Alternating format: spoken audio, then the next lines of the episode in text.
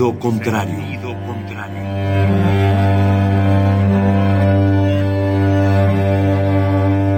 El Museo Universitario del Chopo presenta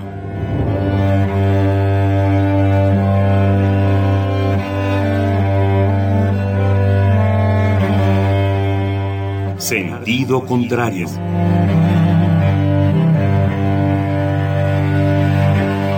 Una emisión de Marcelino Perelló. producida para Radio UNAM, con la participación de Javier Plagadas.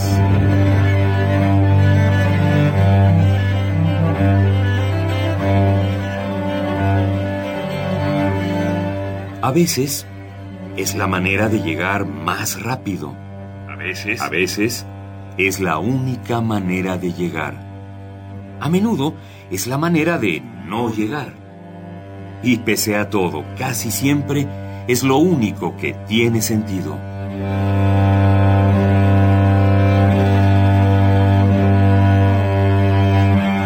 Sentido contrario. Sentido contrario.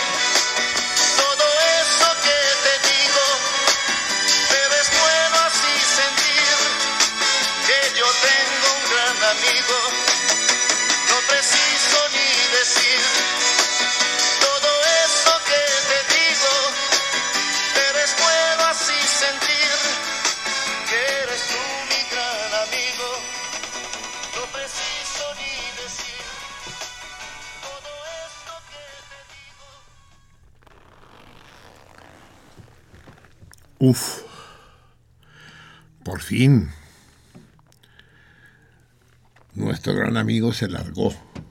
Ahora les toca a los de Ciudad Juárez, cabrón. Pobre la familia de la Connie. Yo no sé si la Connie andará por aquí o ya se fue para allá. Está muy enferma, ¿saben ustedes? La mamá de Connie. De nuestra coconita. Sí. Cáncer medular, lo que se llama mieloma. Pero un tumor de tal magnitud que le fracturó la columna. Terrible, ¿no? Es natural morirse, es natural enfermarse, es natural padecer. Pero como que el cáncer se pasa, ¿no? El cáncer es da lugar a un bueno, prefiero no hablar de ello, esperemos que que la querida Conchita se llama. Sí, Conchita. La libre rápidamente. También tenía un mieloma, no sé si de las mismas características que Conchita, el Johann Sebastian Bach. Ah, no, Johann Sebastian, perdón.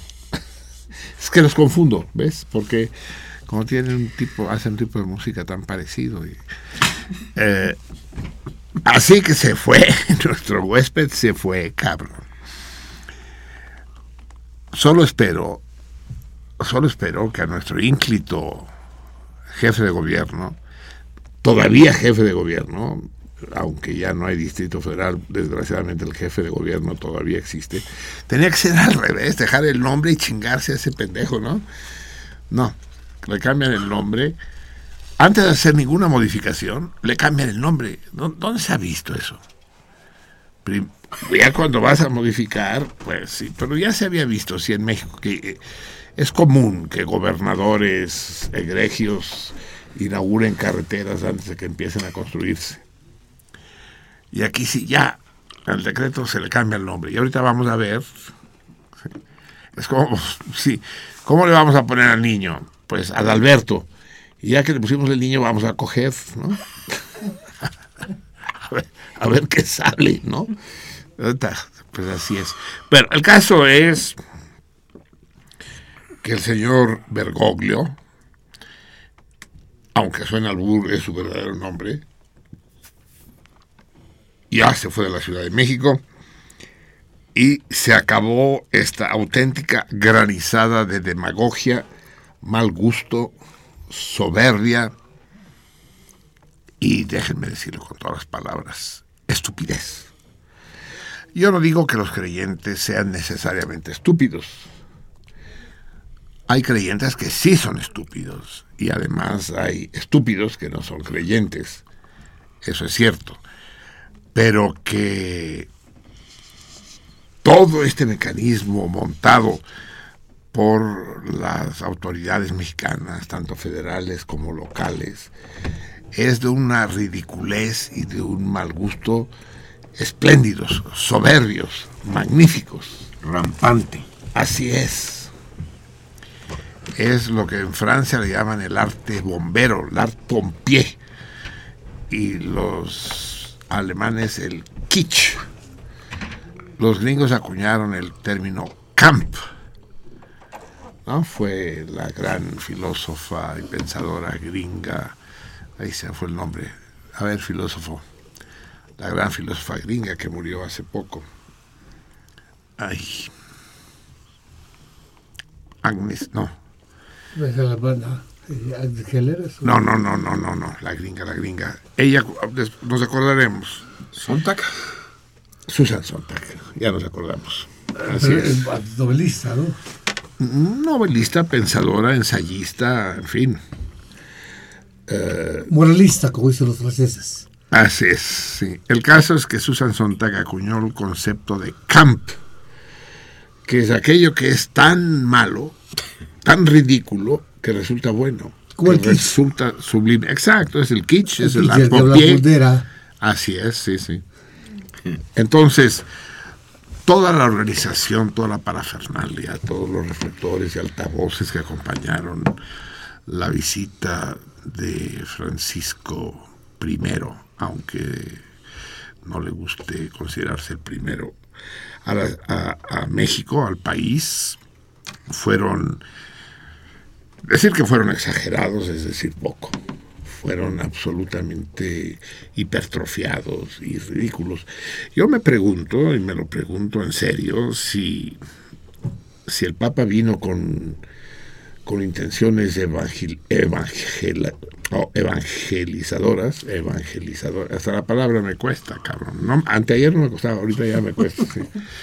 Si vino con intenciones evangelizadoras, pues va a ser un desastre. Y es que es lo que le está pasando a la, a la Iglesia Católica.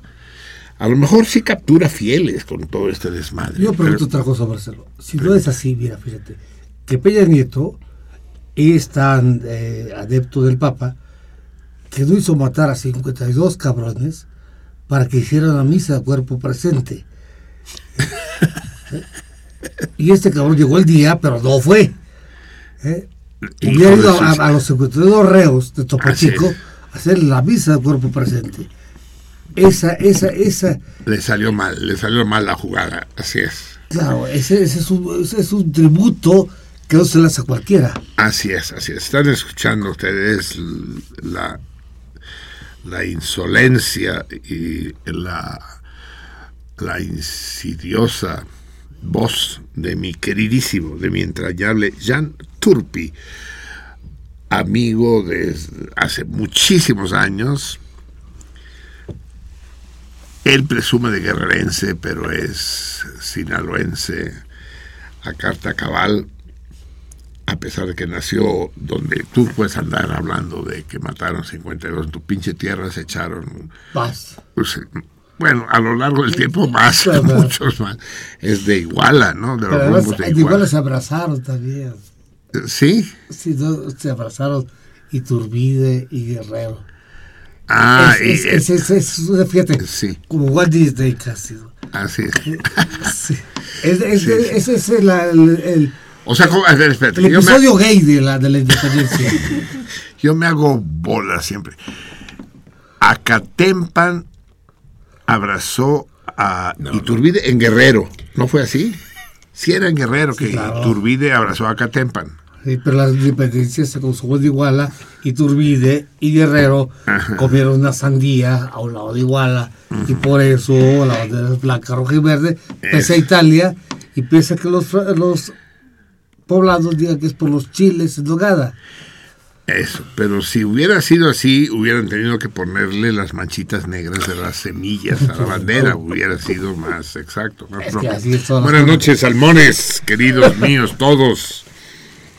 Bienvenidos a este de Braille hebdomadario que formamos entre ustedes y yo. Entre ustedes y yo, no se hagan, ustedes son más responsables que yo de lo que se diga y se deje de decir en este espacio porque no es así, querido Javier. Si no nos estuvieran escuchando, no diríamos todo esto, ¿no? No, por supuesto. El número de Buenas sería mucho menor Y permíteme decir, Marcelino, que estoy tristísimo. por lo del Papa que se fue. No, no, no, eso. En fin. A ver, creo que lo estabas diciendo en serio. Sí, en serio. Este, murió mi mentor, mi maestro, mi guía espiritual, mi, mi, mi hacedor. ¿Musical? Eh, sí, sí, sí, sí. Don Humberto Hernández Medrano tenía aquí a una cuadra en la calle Santa Cruz su estudio, su taller de estudios polifónicos. Y el sábado, en la noche, se fue. Se murió. Se fue. En fin, eso es lo que decíamos bueno. de- de- Lo quiero compartir porque muchos lo conocieron como maestro, menos como compositor, pero fue un gran artista. De esos hombres sabios, eruditos, con una bonomía extraordinaria, una sensibilidad y una personalidad muy recia. Chihuahua. Y fue por cierto. maestro tuyo de alguna materia en especial. Sí, él me enseñó la armonía, el contrapunto y el análisis, los tres pilares fundamentales del estudio de la composición musical. De la teoría De musical. la propiamente teoría y de la composición, sí. Así es. ¿Qué edad tenía? Pues nació en el 41. Ah, pues era chavo, era un escuincle. Es decir, sí. Tenía 74, 75 años, ¿no? De la tercera edad.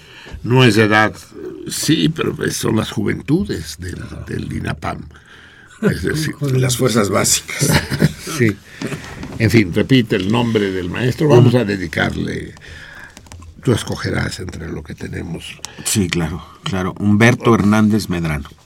Te- La melodía que acabamos de poner de Roberto No, Carlos. yo creo que le hubiera caído bien al maestro. Sí. Sí, tenía su parte desmadrosa y le, le gustaban esas cosas. Así es. ¿Será puto Roberto Carlos? Esta, esta No, es es una cojo. canción gay que dices tú. Pues si era puto, se lo olvidó. no, lo, no, no lo ejerce en todo caso. sí. Así pues, buenas noches queridos amigos. Estamos en el 20 lluvioso Avellana. Riquísimas las avellanas y es poco común comerlas cada vez más. Preguntaba el otro día, ¿no? Ya los, el número de cascanueces por cabeza de habitantes en este país va disminuyendo porque es más fácil comprar una bolsita de pistaches o de cacahuates japoneses que comprar nueces, avellanas. En estos días de frío, por ejemplo, unas castañas asadas son una auténtica maravilla. Así pues, eh, Tus 20 Tus albón lluvioso. saben que es por la Revolución. Francesa, pero tus albón sí lo saben. que, Que, que, tu, que tu datación es del calendario francés. hombre, por el amor de Dios. Tus albones sí, pero hay que estás- decírselo a los otros también. Los otros no están 14 aquí. años. Ah, no están aquí. Tiene razón, tiene Los otros no vienen, no, no han llegado ni llegarán. Así es, sí, sí, nosotros nos regimos por el calendario republicano, revolucionario. Eh, hay otro calendario republicano que es el soviético, pero que no, no llegó a usarse con la frecuencia que se usó el calendario revolucionario francés, que se retomó. Esto es Y con la poesía, con el amor y la poesía que el francés tuvo, ¿no? sin duda. Pero digo que se que dejó de utilizarse cuando, cuando la República se fue a la verga, pero después se retoma con la Comuna de París. Y nosotros lo usamos perfectamente, es, un, es el calendario laico, digamos, que no tiene nada que ver con papas y que es un calendario equinoccial. ¿Cómo que no tiene que ver con papas? Vienen papas en el calendario. Sí hay un día papa, ¿verdad? Sí, sin duda debe haber un día papa, sí. Pero más famoso es el 18 Brumario. Es, Marx es- es nos uno, ha heredado. es uno de los grandes días, el 18 Brumario. Como el mes más célebre es el de Germinal, gracias a Mil Solá La, y su, Solá, claro, la y su huelga obrera. Pues les decía, estuvo aquí el Papa y esto merece una reflexión. No basta con descalificar, no basta con indignarse, aunque la descalificación y la indignación han lugar, pero no basta. Yo sé que entre nosotros, en, en- en el cardumen, hay creyentes. Y los hay, Hay salmones católicos. sin duda alguna. Sí, sí. Pienso en este momento en, en el querido Jorge Holguín, el Tecpaneca, en nuestra candomblé, ¿no? Belén Yumbé.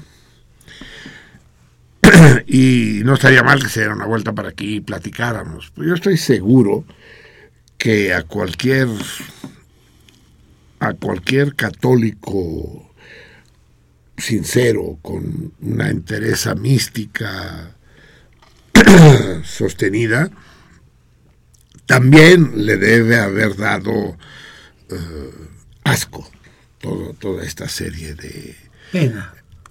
vergüenza, sí, vergüenza no sé si propia o ajena. Pero, a ver, es que hay varias penas que se suman aquí, varias vergüenzas. Está la vergüenza del Vaticano como institución, porque no crean que todo este circo fue organizado exclusivamente por las autoridades mexicanas. Aquí el protocolo vaticano mete la mano y dice cómo deben ser las cosas y cuánta gente debe ir a cada acto. y estaban contando los autobuses que se dirigían, autobuses blancos todos, que decían eh, Papa Francisco, Papa Francisco, Papa Francisco, Papa Francisco, camino a Ecatepec. eh, para llenar con el número previsto de fieles la explanada. La religión católica, ya lo he dicho y no me pesa repetirlo, es la más light de las religiones, la más laxa. Es muy fácil ser católico. Y ellos lo hacen a propósito para que haya más católicos, pero al finalmente son católicos que no son católicos, pues, o sea, simplemente es una religión por default. Ni siquiera es necesario tener fe. Eh, recuerdo una obra genial de esta troupe, de esta compañía de teatro genial que son los juglars, los juglares catalanes. Eh, eh, ¿Cómo se llama? Te dé un... No me acuerdo cómo se llama la obra, pero era una reunión ecuménica de sacerdotes de distintas iglesias. Entonces, entre sesión y sesión salen a fumar un cigarro y están platicando. Dice, a ver, dice, le dice el rabino al, al pope ortodoxo, di- di- dime, ¿cuál, cuál, cuál fue tu, tu mayor pecado? ¿Cuál ha sido tu mayor pecado? Aquí entre nosotros, calma, ¿no? Entre bomberos no nos pisemos la manguera, dice. ¿Cuál? Dice, chin, no, me da vergüenza. No, hombre, no, y se juntan todos. Di, ¿cuál fue tu mejor, tu mayor pecado? Dice, chin, pues es que yo... Bueno, pero, pero qué cosa que si sale de aquí van a a su madre. ¿eh? Yo me robo sistemáticamente las limosnas, cabrón.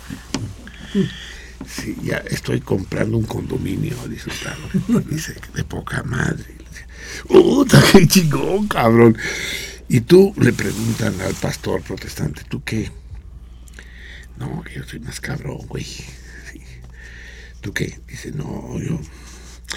Ya van tres, tres chavitas que llegan a la primera comunión y a las tres me las cogí, cabrón. ¿En serio, cabrón? No, ma, tú sí estás grueso, cabrón. Puta. Está está de poca madre. Y así van diciendo todos sus pecados hasta que llegan al católico. Y dice, a ver, ¿y tú? A ver, no te hagas pendejo, ¿tú qué? ¿Cuál es tu peor pecado? No, el mío es peor. No, no, el mío es peor que todo eso. Yo no, no quiero decirlo. No, no, no. Es algo, algo que me reservo. No mames, cabrón. Aquí todos hemos soltado la sopa. Ahora la so- sueltas tú también. No, hombre, no me estén chingando. Que sí. Que si no, ya no hay ecumenismo. Ya Vale, madre la reunión. es insolidario. Dice, bueno. Pero ahora sí, es- esto está muy cabrón. Dice. Que no lo vayan a decir. Y se, se, se doblan todas y se agachan para escuchar la confesión. Dice, el problema, hermanos míos, es que yo no creo en Dios. ¿no? Y, todos, y todos los demás dicen, ¡ah! ¡ah! ¡Qué hueva! ¡ah! ¡Qué babosada! No, si no. Todos se van y se dejan. No, salió con su domingo 7 este güey, ¿no? Así que gran pecado. Sí, y, y- y- y esta, y esta pregunta efectivamente es una pregunta pertinente, es decir, los curas y el mayor cura de todos, el que en lugar de vestirse de negro se viste de blanco, ¿qué tan, qué tan fieles son a su credo en soledad, ¿no? Eh, Yo siempre me lo he preguntado. Es más, he sido amigo de curas y sé cómo son ya cuando se cuando se sueltan, ahora sí que el hábito. Yo me imagino al, al- al tal Francisco que va bendiciendo con la sonrisa esa beatífica y demás, y llega finalmente a su dormitorio en la anunciatura dice, puta qué güey. Se saca sus chingaderas de encima, las tira y de cualquier manera. Supongo que tiene algún ayudante que le ayuda a desvestirse, de que prende su cigarrillo. Puta madre. Pinche gente más encimosa. Pero es, un, pero es un funcionario, Marcelito. Es un funcionario. Sí, claro. ¿eh? Yo estoy contra Dios. Sus funcionarios son los que me caen mal. Y principalmente su jefe de Estado. ¿eh? Ese señor Sí, es- que, que no ha sido capaz de poner en calma a todos sus pederastas, a todos sus norbertos, a todos sus odécimos. Digo, para hablar de México. Ahí, ahí nos- no, no, no, ahí, ahí estaríamos en desacuerdo. Yo no sé qué tantos pederastas hay entre los curas, supongo que hay, ¿no? El celibato es difícil, tanto entre los hombres como entre las mujeres, las monjas, los monjes, y hay suficientes historias documentadas o literarias como en el de Cameron y los cuentos de Canterbury acerca de este asunto. Pero también hay otra cosa que es eh, el acercamiento freudiano a la cuestión. Sigmund Freud, el padre del psicoanálisis.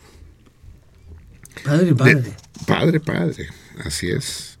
Él descubre, después de años de la práctica de la disciplina que él mismo crea, que gran parte de las mujeres que asisten a su gabinete, él las llamaba pacientes y, y llamaba consultorio a su gabinete, porque tenía todavía la herencia, él era médico de formación y, y adoptó muchos términos de la medicina, El positivismo. el trauma, el síntoma, sí.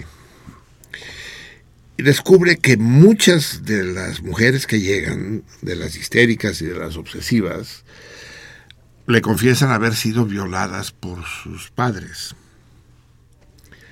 Entonces le dice, puta madre, ¿será que todos los pinches vieneses son unos perversos eh, incestuosos? ¿Será que todos, todos, todos se cogen a sus hijas? Y es entonces cuando Freud crea ese concepto fundamental en la teoría psicoanalítica, que es la fantasía inconsciente. Es decir, que el inconsciente inventa, eh, imagina eh, ficciones, pero de manera que el sujeto las vive y las recuerda como veraces. De Pisa. Sí, en este caso en particular, las tres, las tres fantasías primordiales, las tres fantasías primordiales que Freud detecta son la violación por el padre o por la figura paterna, eh, la, la- la, eh, presenciar el coito parental, presenciar a los padres cogiendo, y eh, la castración en el caso de las mujeres y el peligro de castración en el caso de los hombres. Y bueno, eso es, eso es un elemento fundamental. Lo que sucede entonces es que cuando empieza a surgir todo este barullo mediático de los padres pederastas, por fin se realiza el sueño de un chingo de hombres y mujeres que lo que en su fantasía primordial lo que hubieran querido es que el padre los, los violara. Pero el padre es también el cura, no lo olvidemos. Es decir, el, fui violada por el padre, por el cura. Entonces yo estoy seguro que los, el caso, por ejemplo, del fundador de los... Maciel. ¿Eh? Maciel. Maciel, padre Maciel, sí. fund- ¿Qué fundó? Legionarios de? Cristo. Los legionarios de Cristo. Es que me hago bolas con los... Caballeros de Colón. cab- Sí, los, están los legionarios de Cristo, están los caballeros de Colón, Los caballeros están, están los templarios, están- sí. Los caballeros zodiacos. Eso es, esos- cabrones. esos No, sí esos son- cabrones esos no, sí. cuidado. eh, cuidado. Eso si te violan, te desgarran, Y los cabrón. griegos, Sí. los griegos, puta madre. Esos griegos son cabrones. eh. Así es. Los clásicos griegos. Ah, ya llegamos. Ya. Ah, pero si se atreviera, va- vamos a explicar un poco lo que dice el himno nacional, ¿no? Sí. Eh, eh, el grito de guerra mexicanos los culmina a preparar las armas, eh, el acero, las armas y que retruenen los instrumentos de ¿Y artillería. dónde? Pues, en- En sus centros. ¿Cuántos centros hay, cabrón? ah, Debe exacto. haber uno nada más. No, no, no, porque él ya usaba, el, Bocanegra ya usaba las geometrías neuclidianas. Ah, bueno. Ya, ya, sí, allá no, nos no, enteramos. ya. No, no, no, estaba cabrón. Machosare, Estaba somos cabrón. todos tuyos. En sus centros.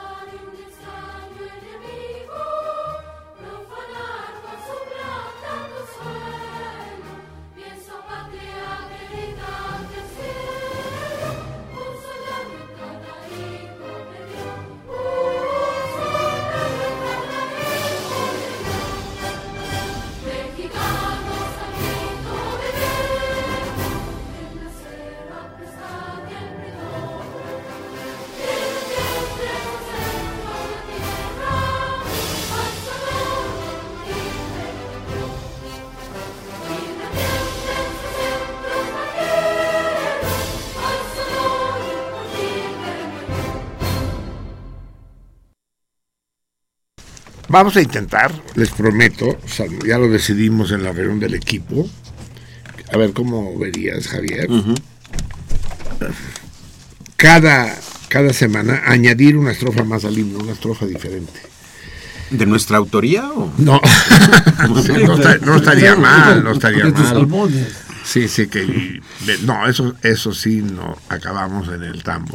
Hay cosas, hay cosas sagradas. Podemos mentarle la madre al presidente, podemos hacer otras ciertas barbaridades, pero si le tocamos una coma al, al- al emblema musical de nuestra patria, ahí sí nos puede ir mal.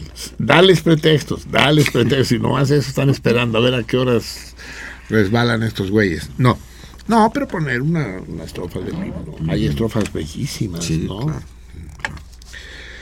¿Y son nueve o diez? ¿Cuántas Son, son diez o... Sí, Son diez. ocho. 10. A ver, Diez las- estrofas, cada una formada por dos cuartetas, ¿no? Las que se Aparte del coro. Aparte del coro. o las completas. No, completas. Completa, sí, sí, sí, sí, la completa, sí. Y tus templos, palacios y torres.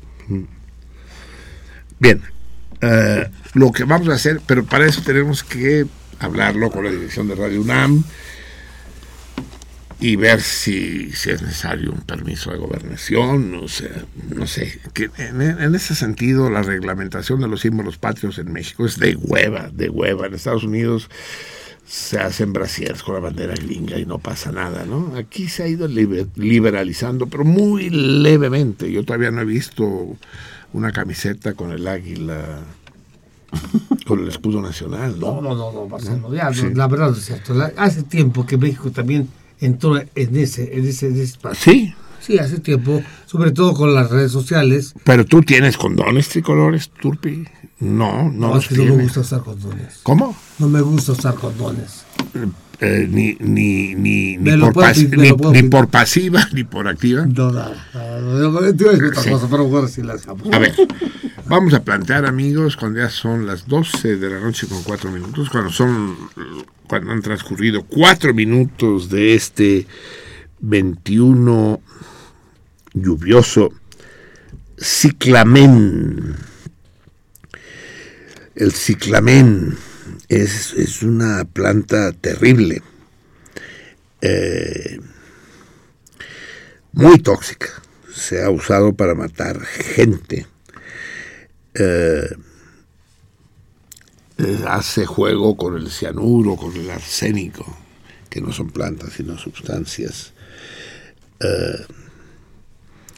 Lo bueno es que tiene poder vomitivo y purgante. Si ya vomita uno y caga uno, a lo mejor la libra, pues, ¿no? Eh, pero tiene, dice algún poder antitumoral, claro, pues lo mata todo, hasta los tumores, ¿no? El ciclamen. pero además tiene lo que se llaman este, rezagos. ¿El qué? Rezago, tú, te, tú pero tienes. O sea, sí, que queda, algo. A ver, Queda evi- algo, evi- claro. evita estas discusiones escatológicas, Turpi. Claro. Este es un programa de buen gusto. Sobre lo que caracteriza el sentido contrario es el buen gusto. Bueno. Bien, bueno, vamos con el torito del día de hoy, amigos míos, antes de que el programa avance. La pregunta es la siguiente. Ustedes saben que eh, nuestra flamante Ciudad de México, no, la Ciudad de México ya existía, pero no era oficial, digamos, ¿no? Lo, lo oficial era el DF. La Ciudad de México existe. Y, sobre todo los que tienen la edad adecuada saben que existe además la capital de Vietnam, de la República Popular del Vietnam, al otro lado del Océano Pacífico. Es Hanoi, la heroica Hanoi. Antes existía Vietnam del Sur, cuya capital era Saigón y que hoy se llama Ho Chi Minh. Pero la capital de Vietnam sigue siendo Hanoi. ¿Me podrían ustedes, ínclitos salmónidos, decir cuál es la distancia en línea recta entre México y Hanoi? No es necesario que me den metros y centímetros, pero sí, aproximadamente. Bueno, aproximadamente quiero decir con una aproximación suficiente, sí. ¿Cuántos kilómetros? ¿Cuántos kilómetros separan a México de Hanoi en línea recta? sin andar dando curvas. Eh, díganmelo, pero a ver, eh, mi tres, no te me vayas, ¿cuál va a ser el premio? Cerámica. Ah, ¿dónde está? Ah, hoy inauguramos, hoy damos la bienvenida, la re bienvenida, porque ya había estado con nosotros el gran, el excelso ceramista Alberto Díaz de Cosío, uno de los mayores, de los más reputados eh, ceramistas de México. Es- trabaja el GRES, ¿no? la cerámica de altas temperaturas. Es maravilloso. Eh, y varios de ustedes, de los antiguos salmones, deben todavía conservar en sus casas piezas de Díaz de Cosío. Yo tengo un jarrón extraordinario, ¿verdad, Miri? De Sí. Díaz de Cosío ahí Hermoso. En el que de vez en cuando del que de vez en cuando brotan orquídeas no no porque hayamos sembrado ninguna orquídea sino que la belleza del jarrón es tal que, que lo único que puede hacer es producir orquídeas pues bien eh, Díaz de Cosío vuelve con nosotros y de manera regular estará ofreciendo un premio. Un premio que podrán ustedes escoger yendo a su taller. El taller de Díaz de Cosío está en la calle Centenario, en, muy cerca del centro de Coyoacán. Centenario 63, esquina con París. Es muy curioso porque Díaz de Cosío hace cerámica por el placer de hacer cerámica. Así como nosotros hacemos radio por el placer de hacer radio, sin ninguna retribución ni, ni económica, ni, ni, ni amorosa, ni gustativa, ni, ni siquiera tenemos... Ni la- eclesiástica. es la que menos tenemos, pero ni siquiera la retribución, la gratificación del, del placer de, de los salmones, ¿verdad? Qué raro es que un salmón escriba, qué padre programa, qué bien estuvo anoche, ¿no? No, ni madres, les vale. Pero aún así nosotros disfrutamos enormidades. Y no es que nos valga madres lo que ustedes piensen, pero, pero no es el motor, ¿no? Que nos, que nos impulsa. Pues Días de Cocido es igual. Cuando vayan se darán cuenta que no hay anuncios en la calle. Es una vieja casona típica coyoacarense en que atraviesas un pequeño parque mal cuidado y entras no a una tienda propiamente dicha, sino al taller. Y ahí tiene las piezas y ustedes podrán escoger. Obviamente no podrán escoger cualquier cosa, ya sea una pieza de relativa importancia o un juego de piezas pequeñas. En fin, él será que les pondrá los límites, incluso les sugerirá que podrán ustedes escoger. Es, es- es uno de los de los regalos, de los premios más hermosos que damos en el, en el programa. Así pues, este será el premio al torito de hoy para aquel que nos diga con, una ex- exactitud aceptable cuál es la distancia en línea recta entre la Ciudad de México y Hanoi, amigos míos. Y es el momento en que recibimos a nuestro capsulista del día.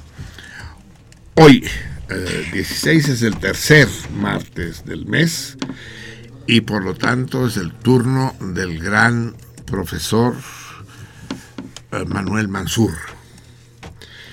Eh, el mes pasado el profesor Mansur tenía que asistir a un a un coloquio de conferencias en el Oriente y no pudo comunicarse con nosotros. Este año tenemos el enorme placer de tenerlo con nosotros. Ustedes ya lo escucharon hace dos meses y, sé que fue recibido no solo con placer, sino con verdadero entusiasmo por todos los salmones con los que he platicado y por todos aquellos que han escrito o han dicho de manera telefónica sus, su apreciación.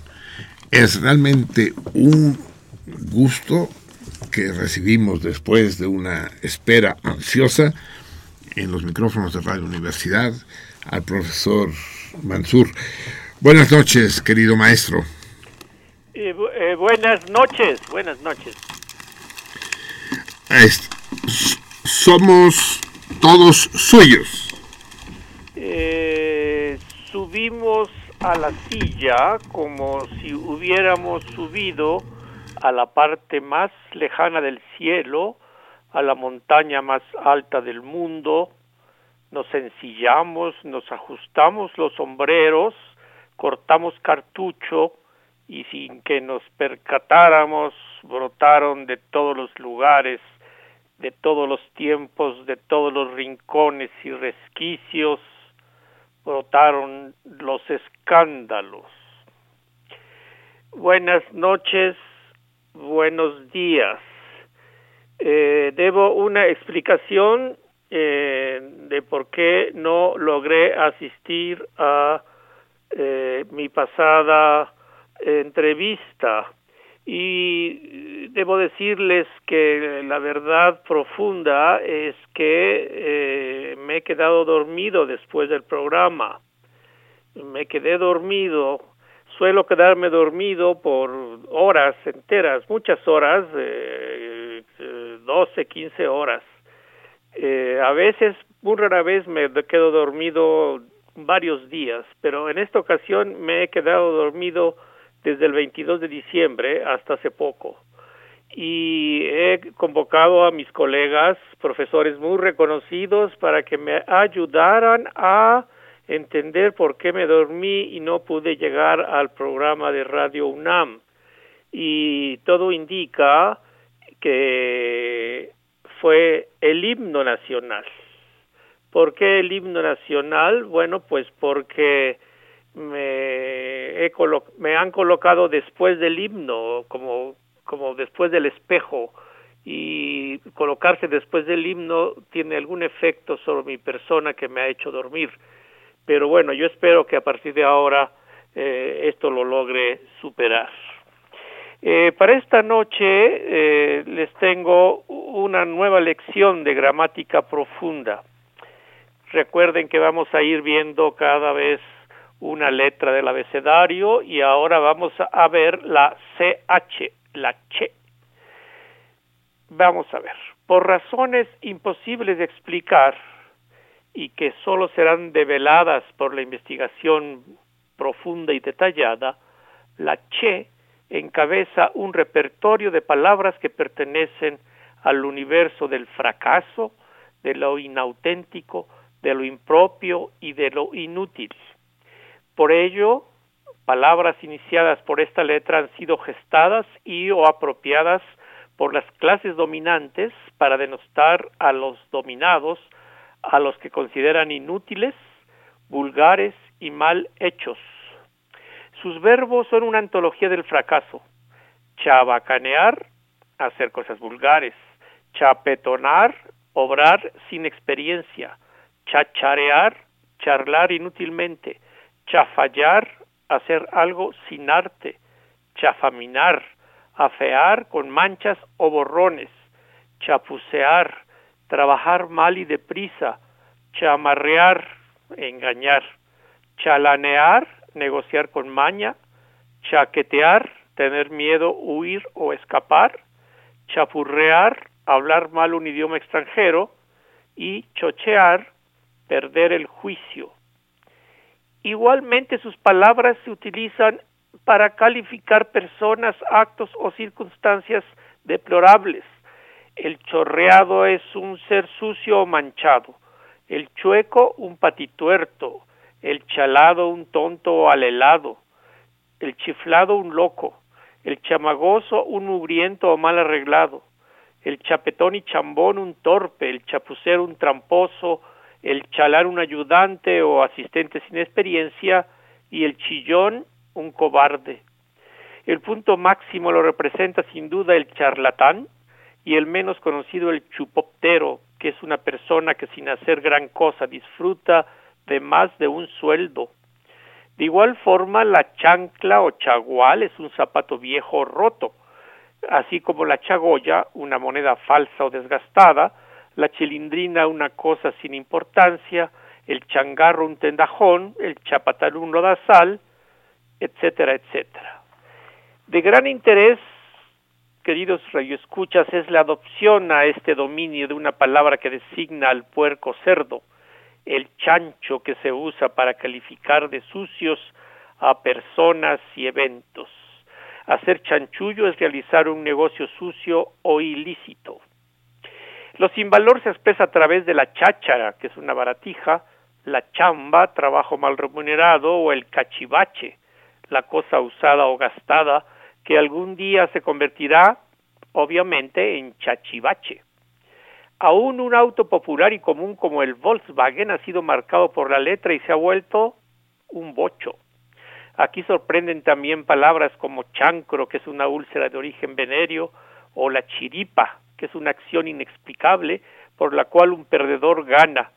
Nuestra estirpe mamífera se ve calificado por dos palabrejas, chichi, seno, y chupete, pezón del biberón.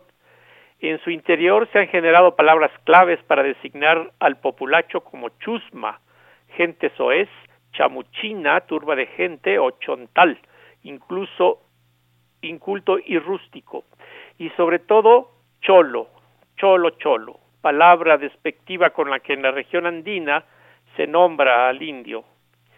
Y por supuesto una de sus palabras emblemáticas es chingar, término de mil usos que el mexicano común utiliza diario y cuyos orígenes y significados han sido analizados por diversos autores. Solo dos palabras destacan a contracorriente, champaña, que es la bebida de las élites, y churrigueresco. Este inusitado despliegue de significados comunes es probable que provenga de su sonido, el cual la enorme diversidad cultural de quienes hablan el idioma, que interesante, registra de manera muy parecida. A diferencia de la la cual fluye de dentro hacia afuera, la che, la che se atora, se dificulta y se vuelve chasquido. Si usted lo duda, tómese una chicha, chupe chichi, sea chocho o baile un cha-cha-cha. Hoy también les traigo un poema, un poema dedicado a un reconocido personaje que no es oftalmólogo, sino analista del iris. Es iridólogo y se llama Ariel Gusick. Ojo, ojo, es la palabra misma, la expresión de lo que está significando, porque ojo, la J opera como la nariz, igual que en inglés, que es I, donde la Y opera como la nariz entre los ojos. Pero veamos el poema. La noche es negra, el día es de colores, el silencio es blanco. La ausencia de la luz es el silencio y es el silencio de la luz. La ceguera es silencio y el color del silencio es la ceguera. Con el ojo desciframos al mundo y el mundo nos descifra por el ojo. Para mirar el ojo niega lo que mira, se alimenta de luz, se vuelve negro, es un sol en eclipse. El ojo llora, se purifica, reposa, duerme. El ojo habla, se hace mapa de signos. La ojiva es el ojo de la muerte, el ojal la cerradura, el ojete el ojo deformado, el ojo castigado, el ojo ausente. El ojo sufre frente al ojo del agua y sólo al llorar se reconforta. Y sin embargo, no es el ojo el que mira, es la mirada, es la magia de ser visto, es el secreto de ver, es la luna reflejada. Mis queridos radioescuchas, termino mi alocución con lo siguiente. Dos frases paradójicas, dos frases antidefiniciones y una frase que revela un fenómeno harto recurrente, las pequeñísimas equivocaciones. Las dos frases paradójicas son, por no venirse, se vino abajo. No importa que vayamos separados, si nos venimos juntos. Las dos frases antidefiniciones son combinación con vino con vino y se vino divino. Contradicción, un ser sin don que usa con don. Y la pequeñísima equivocación es la siguiente. Su Majestad fue derrocado porque en vez de un plan sexenal preparó un plan sexuanal. Y esto significa que el mero cambio de unas letras puede producir esta hecatombe, así como la ausencia de un tornillo puede hacer que un avión se caiga o que un minúsculo, pequeñísimo, microscópico virus eche abajo un imperio enorme. Por ejemplo, piensen ustedes en una mujer con sida que llega y seduce al gran emperador. He aquí una lección de la vida. Bueno, buenas noches, buenos días, y no se olviden, como siempre, que como dijo Margarit Yourcenar, toda verdad es un escándalo. Buenas noches, buenos días.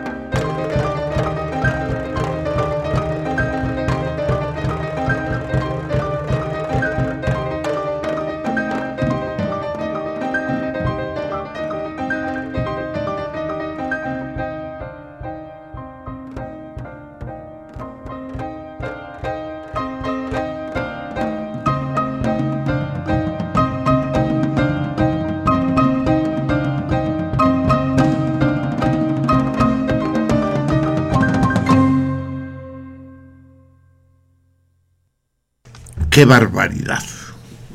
Eh, no ceso de, asombrarme de la vertiginosa expedición que nos propone cada vez que interviene el profesor Mansur. Lo conozco hace más de 50 años y cada vez me deja boquiabierto. Es, es una auténtica filigrana la que nos la que nos propone y con la que nos envuelve. Estábamos todos aquí en el estudio, las ocho personas, en, bueno, las que estábamos en el estudio, más las que están en, en la cabina, absolutamente hipnotizados, ¿no? Por, por esa che que llama él, ¿no? Y, y por sus planes sexuanales. es, es realmente maravilloso, es una combinación de, de humor con, con una con una con una navaja afiladísima que, que, revela la naturaleza íntima de las palabras y de las cosas, ¿no? Es muy notable. Terminamos la, la, la intervención del profesor Mansur, escuchando al trío Nandayapa, ejecutando el espantapájaros, que está a la altura del profesor Mansur, sin duda alguna. El espantapájaros es una composición de Jesús Martínez. Una fiesta, una fiesta escuchar al profesor Mansur. Ya lo comentarán ustedes aquí, durante el programa, o bien en, nuestra en nuestra página, en nuestro lugar de reunión en Facebook. Amigos míos, son casi las 12 de la noche con 28 minutos. Uh, y tenemos un, un, un, anuncio que hacerles. Un, un buen amigo de nuestra colaboradora Tassi uh, nos recomienda que le demos difusión al, al siguiente evento. Para ello viene el propio ingeniero Sergio Hernández, que es el organizador. Cuando me lo platicó, yo me fui con la finta y lo entendí mal. Eh, Sergio Hernández y su banda están organizando la primera gran fiesta floydiana de México. ¿Cómo? La primera gran fiesta floydiana de México. Yo dije, eh, cuando me lo dijo, dice, ah, ¿eres psicoanalista? Dice, no, floydiana, no freudiana, floydiana. Pink Freud. la gran fiesta Floyd, floydiana. Por supuesto, Sergio, a quien tengo el gusto de tener frente a mí, es un admirador ¿no? del Pink Floyd. Así es. Es. Expresión intraducible, ¿verdad, Javier? ¿Qué quiere decir Pink? Órale, ahí la llevo. No, pues pregúntale al señor, pues a mí que me, que me preguntas. Porque tú eres el musicólogo, cabrón. Pero él es ¿Qué el quiere decir Floyd? Floydólogo. No, este, Pink Floyd es una banda que Eso sí. cuyos integrantes este, en sus inicios eran admiradores de dos este, bluseros que se llaman Pink Anderson y Floyd Council y de ahí formaron la- el, el nombre de la banda, Pink Floyd. Son los dos nombres de pila de Son nombres propios. Son ¿no? nombres propios, Floyd. Co- cosa, cosa que en, en las lenguas anglosajonas es muy común. Cualquier combinación de letras se vale para formar un nombre propio. Eso está ya llegando a México, ¿no? Y entonces, sí, y, y uno se encuentra, para mí es un pedo cada vez que empiezo los cursos de la UNAM, porque ya no conozco ninguno de los nombres. Tengo que decir, ¿cómo? ¿Darvis? ¿Te llamas Darvis? Sí, me llamo Darvis. ¿no? Pasa igual. Te- sí, te llamas I- Istlicha. Sí, Istlicha. Sí. Pues así con los integrantes de Pink Floyd, ¿no? Admiradores de Floyd y de quién? Pink Anderson y Floyd Council. Pink debería ser un apodo, ¿no? El Rosa Anderson, no sé.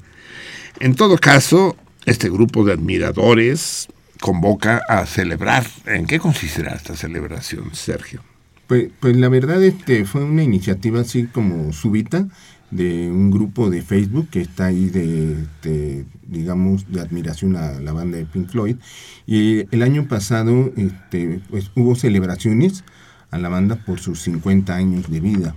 Incluso en el Centro Nacional de las Artes el año pasado hicieron un este un evento de cuatro días.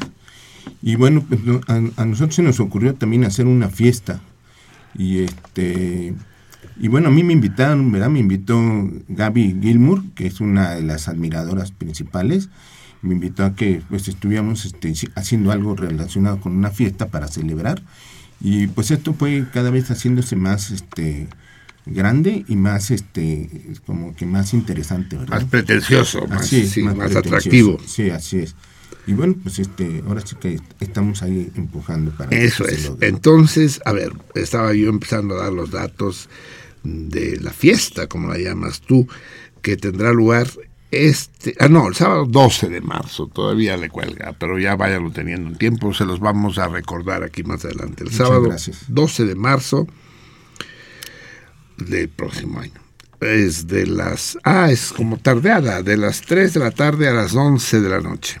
Así es. Son ocho horas, pero eh, en la tarde-noche. Y es en el Jardín de Fiestas Los Arcos, que está en Candelillas, número 17. Ustedes, digo, 47, perdón, aquí se juntaron. 47, y saben ustedes la calle Candelillas, no es necesario que les diga dónde esté, todos pasan por ahí cada vez.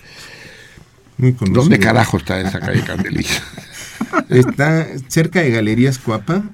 Es Rinconada sobre, Cuapa. sobre Miramontes. Está entrando en una calle que se llama Tenorios. Ah, Tenorio sí es Tenorios, conocida. que sí. está es atrás de Galerías Cuapa. Eso. Y después hay unas una callecita a la Hay derecha. ahí una unidad del Stunam, ¿no? Sí. Sí, sí, hay, hay una unidad habitacional. sí. NP. Sí, hay unidades habitacionales y este y digamos que ahí hay una callecita que se llama Candelillas. Que, que, 47. que cruza Tenorios. Eh, está, digamos que dando vuelta a la derecha, con, sobre Tenorios, hay que dar vuelta a la derecha y ahí sale uno hacia Candelillas. Candelillas. Y ahí encuentra uno el jardín de fiestas Los Arcos. Sí, de hecho estamos poniendo fotos y vamos a mandar un croquis y todo eso para Eso. que la gente La, la página de Facebook se llama como Es- Así igualmente. Primera gran fiesta floidiana México. Se llama así. La fiesta floidiana, me encanta. ja. Jardín de fiestas Los Arcos, Candelillas 47, en la colonia Rinconada, Coapa. Cerca, es decir, atrás de las galerías Coapas. Pero va, es pura fiesta, puro van a platicar acerca de los, de los Pinks, o va a haber música, va a haber cosas. Bueno, el programa incluye varias actividades. Una de ellas es una conferencia que va a dar. Ay, qué este, hueva, o sea, salió escolástica la cosa, salió No, pedagógica. es, Sí. es que, es que van a poner unos discos este inéditos o poco conocidos de Pink Floyd y lo va a dar esta Karina Cabrera que es, este, que trabaja para Rock 101 ella va a dar es, es una entre conferencia y muestra de la de esa música Una plática de esos. Sí, ¿Qué más luego- va a haber? y luego va a tocar la banda, una banda este, muy representativa, digo, para mí de las que mejor tocan la música de Pink Floyd. Que va a tocar llama- música de Pink Floyd. Así es, eh, va a tocar aproximadamente unas cuatro horas. Este, se llama Ecos Rock MX, que es una banda que tocó en el Centro Nacional de las Artes. Eso. Ecos Rock MX tocará. Y además veo aquí que van a construir un muro. Sí, vamos a construir una pared como si fuera, digamos, como una metáfora para, este, como parte de la celebración, vamos, como parte de la fiesta. The Wall. Y vamos a hacer A eso construir The. Wall. Just breaking the wall. Ah, Bueno, to- to- todo está muy bien, eh, Sergio. Sergio, Sergio no es músico, tú eres ingeniero, ¿verdad, Sergio? Sí. Eso. Y eso no te impide gustar, al contrario, ¿no? Luego, luego son los que proceden de las disciplinas científicas y técnicas los que más entienden y gustan de las artísticas. Eh, te tengo malas noticias, Sergio. Es decir, nosotros estamos dispuestos a ayudarte, a convocar a la gente para tu debraye. Pero es que aquí nada es gratis, hijo. O sea, aquí te va a costar una lana. Es porque esto que acabamos de hacer no es publicidad, pero como si lo fuera, güey. O sea, nos vas a regalar, qué sé yo, una entrada. ¿Cuánto cuesta la entrada, por cierto? 350 pesos es la cuota. Para todo el mundo parejo. Parejo y menos a los, como hay fiesta familiar, los menores de 12 años les cobramos menos. Sí, va a haber más de uno que va a ir de rodillas para hacerse pasar por, por menor. Muy bien. ¿Y qué nos regalarías algún boleto a los salmones? Pues, este, vamos a otorgar dos boletos, dos boletos para la fiesta. Órale, eso ya suena mejor. Ya podemos decirlo en otro tono. Entonces, en el programa de hoy, eh, gracias a Sergio Hernández y a los organizadores de la gran fiesta floydiana de México, eh, vamos a otorgar, vamos a obsequiar dos boletos a las primeras personas que nos llamen esta noche. Ya saben ustedes el mecanismo, a nuestros teléfonos, al 55 36 89 89 o al 01800 50 52 6 88. Claro que es mejor que llamen desde la Ciudad de México, porque no creo que quieran venir desde Culiacán. Igual y sí, ¿no? Algún fanático dice, me voy a México a la gran fiesta viene gente. Viene gente de, la ciudad- de otras ciudades. ¿Sí? Qué padre. O sea, se- será un evento grande, habrá mucha gente. Pues esperamos que sí, ahí, ahí la llevamos. Muy bien, magnífico. 55 36 89 89 01800 50 52 6 88. Pero eso será bastante más adelante en el programa, cuando yo en medio de un silencio pronuncie la sílaba mágica ya. Y, y se llevará un... A ver, ¿qué hacemos? Decidan. A ver, producción.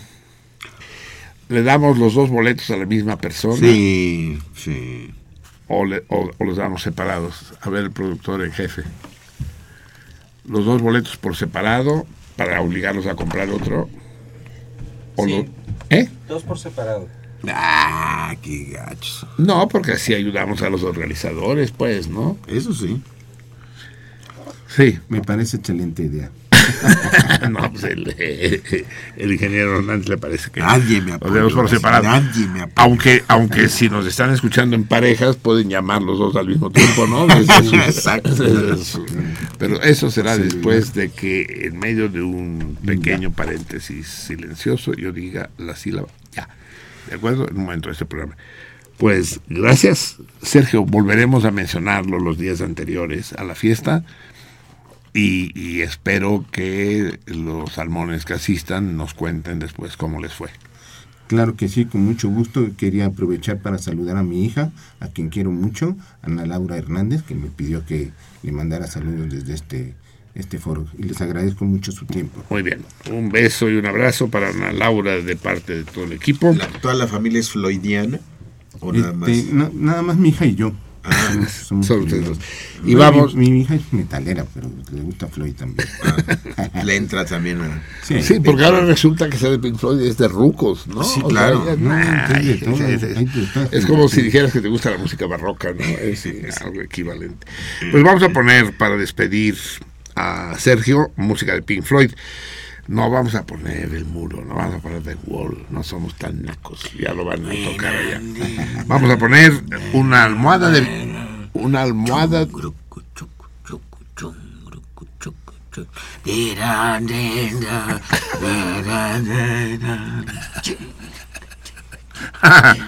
entró en trance. Vamos a poner otra cosa. Almohada de vientos. Un fragmento porque es muy larga. Almohada de vientos que no deben usar en este momento, sino dentro de dos horas cuando el programa haya terminado. Muchas gracias, Sergio. Un abrazo. Muchas gracias. Almohada de vientos. Hasta luego.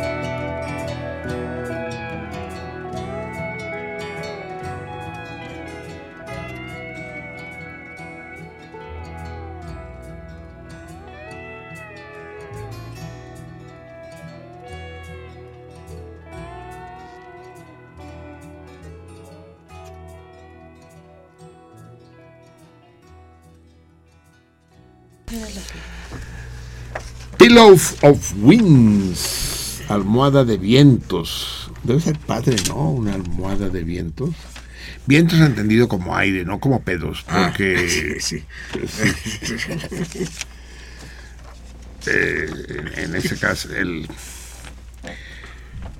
el el güey que va al al doctor y dice, doctor, por favor, haga algo, doctor.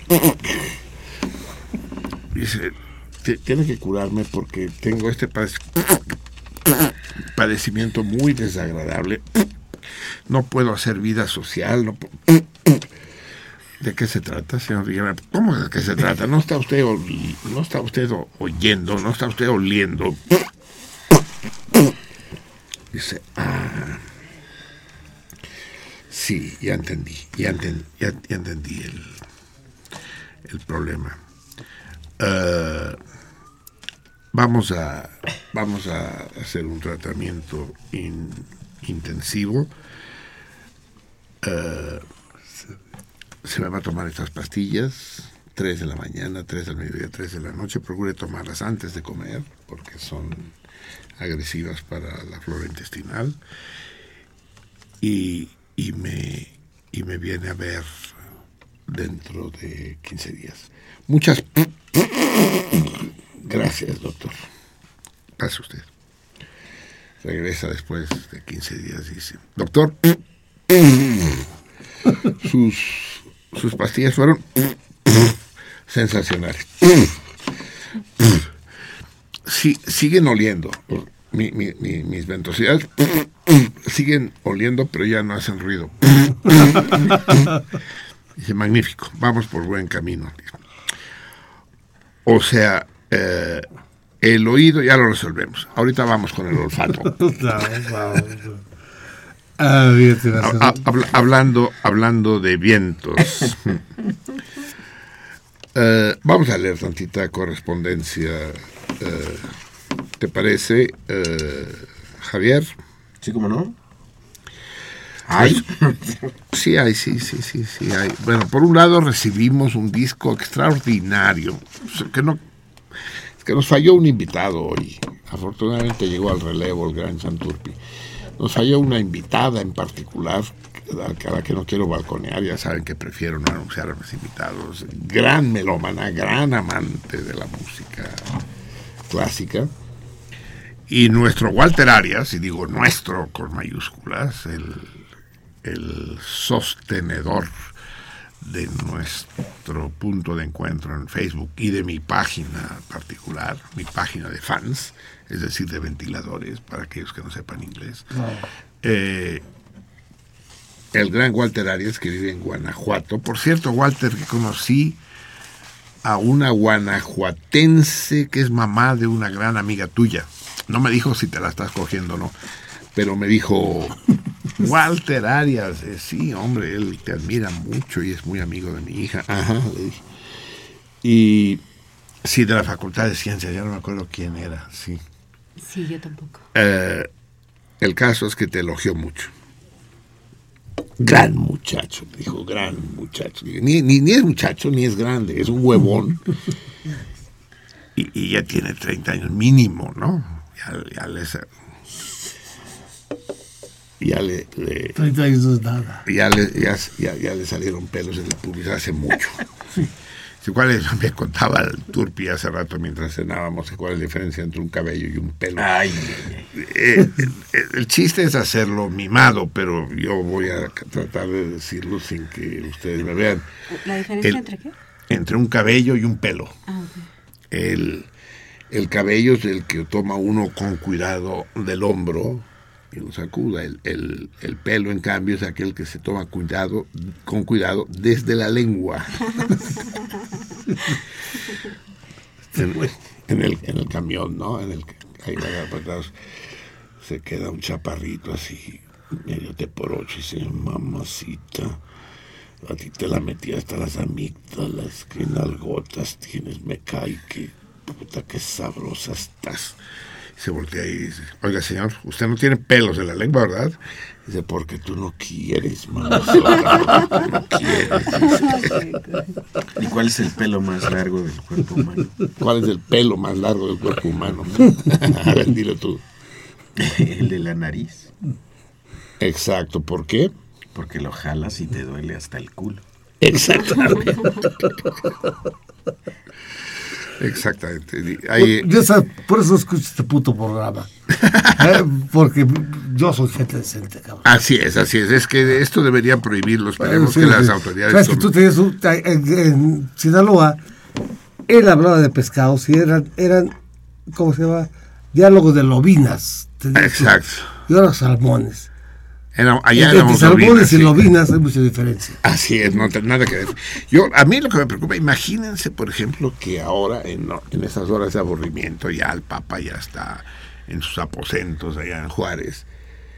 A ver, voy a poner el radio, cabrón. con internet, a ver, y, y- y que vaya dando ese pendejo de, de- de sentido contrario, cabrón. Pero en Juárez no, no iba a venir a... a- a- No, ya se fue. O, o- No, o se va mañana. Duerme aquí. México. Ah, duerme aquí. Duerme aquí, Se va al Juárez y de O sea que es más probable que nos esté escuchando. Un saludo, Pancho. sí, se, porque- se te quiere, se te quiere. Porque yo cuando venía Vuelve pronto, Pancho. eh, estaba escuchando que que este que estaba Que, dor- bueno, que dormía aquí. sí. exacto Muy bien. El caso es. Ya no sé cuál es el caso. As- Así que es un gran congreso de- mundial de odontología. Si tú fueras papa, fueras paparayó. Es exacto, el paparayón. Como decía tu hijo, el, el papa de Sabritas, o como decía. Ah, no, de- ah, decía el, eh, el hombre papa. El hombre papa, sí. No, pues es que decía, decía, él decía, sí, yo siempre he pensado que erudito es el hermano chiquito de Herodoto. Es correcto, es correcto, sí, sí, sí. Pero dice, es, es que eso yo no lo sabía, la mejor broma de esas es que cuando vino el anterior payaso, el, ¿cómo se llama? Utila. Juan, Juan Pablo, sí, segundo, Ese. que aparecía su fotografía en las papas sabritas. Las ¿no? papas sabritas. Es que eso, es- eso es genial, cabrón. O sea, ¿cómo el Vaticano permitió eso? Es por una lana, ¿no? Claro. Porque solo, solo en eso saben pe- pensar. Pasaron el cepillo, cabrón. Por eso Horacio Ortiz tiene razón cuando dice que son muy pendejos los mercadólogos que no, hicieron un jugo de, de, de- de uva de sumo pontífice. claro, claro, Exacto, todo, sí. todo se explota ahora. Ah, sí, pero ¿por qué de uva? O de lo que sea, pues. Sí, el, el sumo, Su- sumo pontífice con Z, así de- es. de durazno. Exacto. El caso es que se hace el gran congreso de odontología y van pasando todos los delegados de los distintos países hasta que le toca al delegado de la República Popular y Democrática de Corea, más conocida en el mundo libre como Corea del Norte. Dice, yo vengo a informar que nuestros científicos odontólogos lograron después de años de estudio y con técnicas muy sofisticadas, hace tres semanas extrajimos de un paciente una muela que estaba cariada con todo éxito. Y en lugar de que se vuelque todo el mundo en ovaciones y aplausos, hay primero un pasmo y, y- y empiezan los abucheos, ¿no? ¡Farsante! ¡Culero! ¡Fuera de aquí! ¡Comunista! ¡Fuera! O sea, empiezan a aventarle papeles arrugados. ¿De qué se trata? Y, el tipo todo sacado de onda, el presidente dice, pero por favor, doctor, esto es una burla al Congreso. ¿De qué se trata? Mientras siguen los gritos, ¿no? linchamiento, linchamiento. Dice, pero señor doctor eh, Koji Muang, dice, esto no puede ser. Nosotros en Occidente sacamos muelas cariadas desde el tiempo de los egipcios, hace tres mil años. Y usted viene a decirnos que lo acaban de conseguir. Esto, esto no, no, no es permisible en un congreso de altura como este. Dice, no, perdón, perdón, silencio, por favor, silencio. Silencio, pide el doctor Jico, pide, por favor, un momento de calma. A ver, explíquenos, porque realmente, más que asombro, lo que hay es indignación.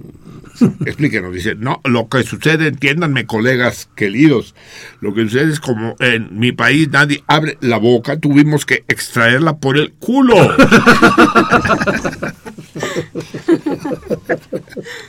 Eso sí es una proeza de la cirugía.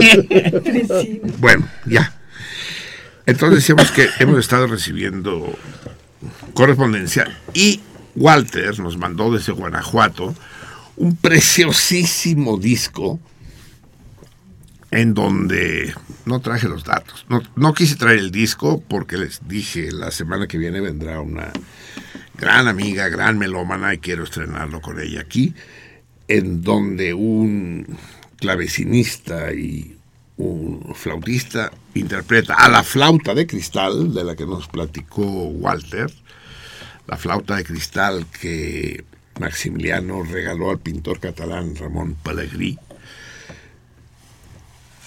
Eh, con esa misma flauta que ya tiene un siglo y medio de vida y que no se ha roto, milagroso, ¿no? Es- a mí los vasos de la casa me, nos duran, ¿qué? Tres semanas. y La pinche flauta de cristal.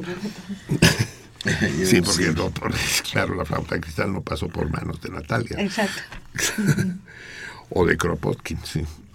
El caso es que hermosísimo disco que escucharemos la semana próxima, pero no nos manda ni una nota al pinche Walter, el puro disco, seco él. Y nos llega también una postal desde Acapulco. A ver, llama a Tassi eh, Dice aforismo. 3. Es que realmente es, es para indignarse.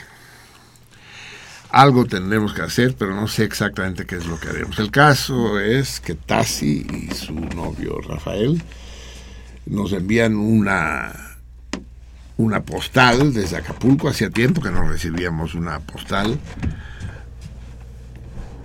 Y con, con una vista aérea de Acapulco muy hermosa, cuyo contenido no quiero revelar ahora de momento porque pertenece a algo que ustedes sabrán en el momento adecuado. Eh, lo que sí quiero saber, si consiguen abrir la puerta, porque luego ven, no están familiarizados con la tecnología moderna. Tasi, querida, acércate para que te escuchen. Acabamos de recibir una postal que Rafael y tú nos mandaron desde Acapulco. Ah, ya tiene un buen. Eso es lo que me temía. ¿Cuándo, cuándo nos la mandaron? Fue aproximadamente en noviembre del año pasado. Sí, según, según el sello, es del 11 de noviembre. Y llegó al apartado postal el 11 de febrero. O sea, Es que no le pusieron suficiente timbre. No sé el aéreo no. es más caro que el terrestre. y más lento. Y, el- y más lento. Obviamente, porque... Mm. Pues, ¿Quién les manda? No, se lo trajo un tameme, ¿no? Pero un tameme huevón, porque si si hubiera venido caminando, durmiendo por las noches, hace mucho que hubiera llegado. Sí, ya dije que no quería comentar, es que quería constatar contigo en qué sí, fecha lo pusieron. Pues sí, llegó a nuestro apartado postal hace cinco días. Es que es absolutamente inexplicable. Ya les dije que tenemos que intervenir pero no sé exactamente cómo lo haremos. Pero tengan ustedes la certeza que de alguna manera lo hacemos. Gracias, Tassi. No quiero comentar el contenido de la carta. Además, recibimos, eh, y esta sí, no, ¿tiene usted el sobre de Aarón? Esta, en cambio, fue mu- muchísimo más rápida la carta que nos manda nuestro querido jardinero Aarón Padilla, al que no vemos desde hace tiempo porque se nos mudó a las... Tiene nombre de futbolista, ¿eh? ¿Cómo? Sí. A, a las Padilla le decía al- este hombre tropicales tierras de Palenque, en Chiapas, donde anda haciendo jardines, pero es que no, no trae... Ah, es que al romperla, es que No, cuando pero la está gente... a la vuelta. No, a la vuelta está la fecha de llegada. Ah, están las dos, sí, Están las dos. porque puso los timbres atrás. La envió el 17 de diciembre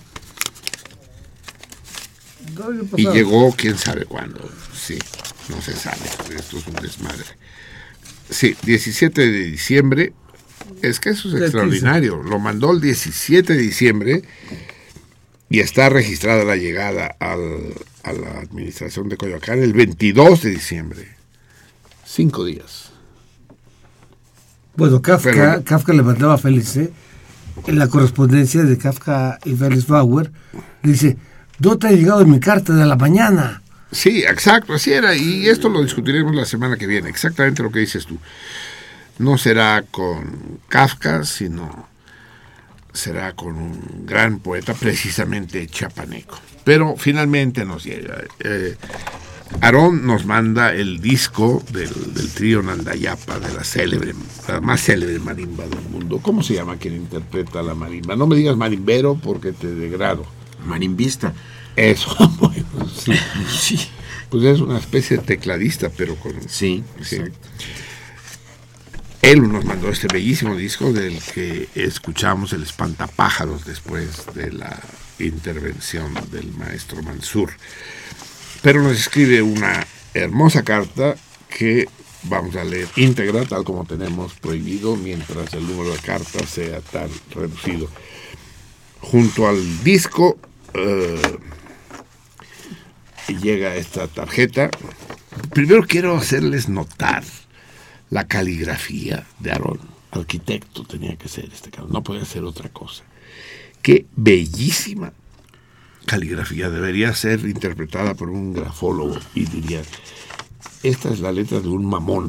mamón y arquitecto. Bellísima. Y fecha su carta diciendo Brumario 9, Primario 20. Lee la tarjeta primero, Javier. Dice Brumario 15, Marcelino, te mando nuevamente algunas melodías de Nandayapa Trío. Ojalá podamos escuchar alguna en sentido contrario para recordar a la tierra del 9 y de tu servidor. Un abrazo a todos. M. Aarón. Miguel Aarón Padilla, el nombre de futbolista tiene. Y la carta propiamente dicha eh, es que no sé por qué trae dos fechas, Brumario 9, Primario 20, la escribió, la estuvo Cuando, escribiendo. cuando nació y cuando murió. Exacto, no, no, ah, toca madera, toca algo. Sí. ¿Qué nos dice Aarón, Javier? Dice, estimado Marcelino, es un gusto escribirte, más ahora que lo hago desde lejos y después de esta larga ausencia, desde que me mudé con toda la familia a Chiapas por motivos laborales. Eh, su esposa Nuria, adorable, de origen catalán, y su pequeño, ay, ojalá no diga el nombre porque le fueron a poner un nombre, un nombre zulú, algún nombre rarísimo. Así. Nuestra Ah, Vika, Amir, Amir se llama el pequeño, sí. nuestra Vika aquí ha tenido sus claroscuros. ¿Nuestra qué? Vika. No, Vika está aquí. Vika sí tiene claroscuros, pero está, no está allá, está aquí. No, ¿qué dice? Vida debe ser, ¿no? Ah, vida, claro. Ese no le entendí. Parece seca. Así como son los problemas. A mí y yo no hemos tenido mayor dificultad, pero a Nuria le ha sido difícil. Casi toda su vida ha vivido en el DF y todas las comodidades que nos ofrecía la gran urbe acá no existen. Pero por otro lado, aquí tenemos las bondades que desde hace mucho perdió la gran urbe y que hoy en día serían impensables. El aire limpio, puedes ver dónde acaba la mancha urbana, desorden por la selva. ¿Desorden? Sí, parece que eso dice. ¿Cómo, cómo no entendí nada? Sí, dice, el aire limpio, puedes ver dónde acaba la mancha urbana, Es que antes se se Y ahí sucede algo porque- desorden por la selva. Algo, algo pasa ahí, sí. En fin, sigue. Todos los días nos despiertan el gallo del vecino, escuchamos pericos o guacamayas en libertad cuando sobrevuelan y a veces también se oye el rugido de los monos zaraguato. Sacrificamos comodidad por Ah, yo creí que sacrificaban monos, cabrón. Ahora que el tráfico ve- vehicular ahoga cada día más a la Ciudad de México, aquí no existe ese problema. Esta carta comencé a escribirla desde el primer día de noviembre. Como sabemos, el mundo no es estático, pero desafortunadamente no ha mejorado mucho con lo que acontece en Siria, Afganistán o Francia. El progreso de la democracia, entre comillas, en Sudamérica, me hacen pensar que la nave está inclinándose peligrosamente a estribor. Casi podemos tocar el agua desde la borda. Eso me recuerda al naufragio del Costa Concordia, precisamente quizás una simplista analogía al Titanic del siglo XX. Sin querer sonar como adulador o barbero, claro que no, me gusta mucho leer tus comentarios que cada semana publica el Excelsior. Créeme que son una especie de oasis en este páramo donde tenemos una larga sequía de ideales y pensamiento. Para acabarla de amolar, la única crítica que me encuentro al actual modelo del sistema cae fácilmente en lo chairo o mesiánico. Ya no hay discurso, como dices tú. Ahora, en los cambios de Radio UNAM, te confieso que me ha sido complicado escucharlos en directo. No he podido hacerlo de corrido, Los miércoles he llegado a trabajar madreado por la desvelada. Cada vez depende más de las grabaciones que hace Vanden- Vangens del programa. Por cierto, esta dependencia es necesaria porque entro a trabajar a las seis horas cuando en Radio UNAM pone la rúbrica de órgano de Miguel Bernal Jiménez.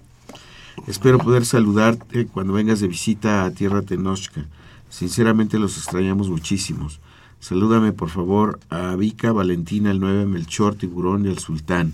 Recibe como siempre un fuerte abrazo, querido amigo. Con afecto, M. Aarón Padilla. Miguel Aarón, queridísimo. Miguel Aarón, y nos mandan una foto ahí junto a algún museo de antropología, y debe ser el Museo de Palenque precisamente, ¿no? Sí, pues. Que no, que no conozco. Muy bien. A ver, chécalo. Pero, pero ya viste la finura de este hombre ejemplar. Mira, voltea la fotografía. Nos dibujó Ah, unas sí. nochebuenas, pero, pero dibujadas por él mismo, ¿no? Es formidable. Qué Bien, amigos míos, es la una de la mañana con ocho minutos. Es momento de repetir el torito del día de hoy, que consiste en que me digan con la mayor exactitud posible cuál es la distancia en línea recta entre la Ciudad de México y la ciudad de Hanoi, en Vietnam.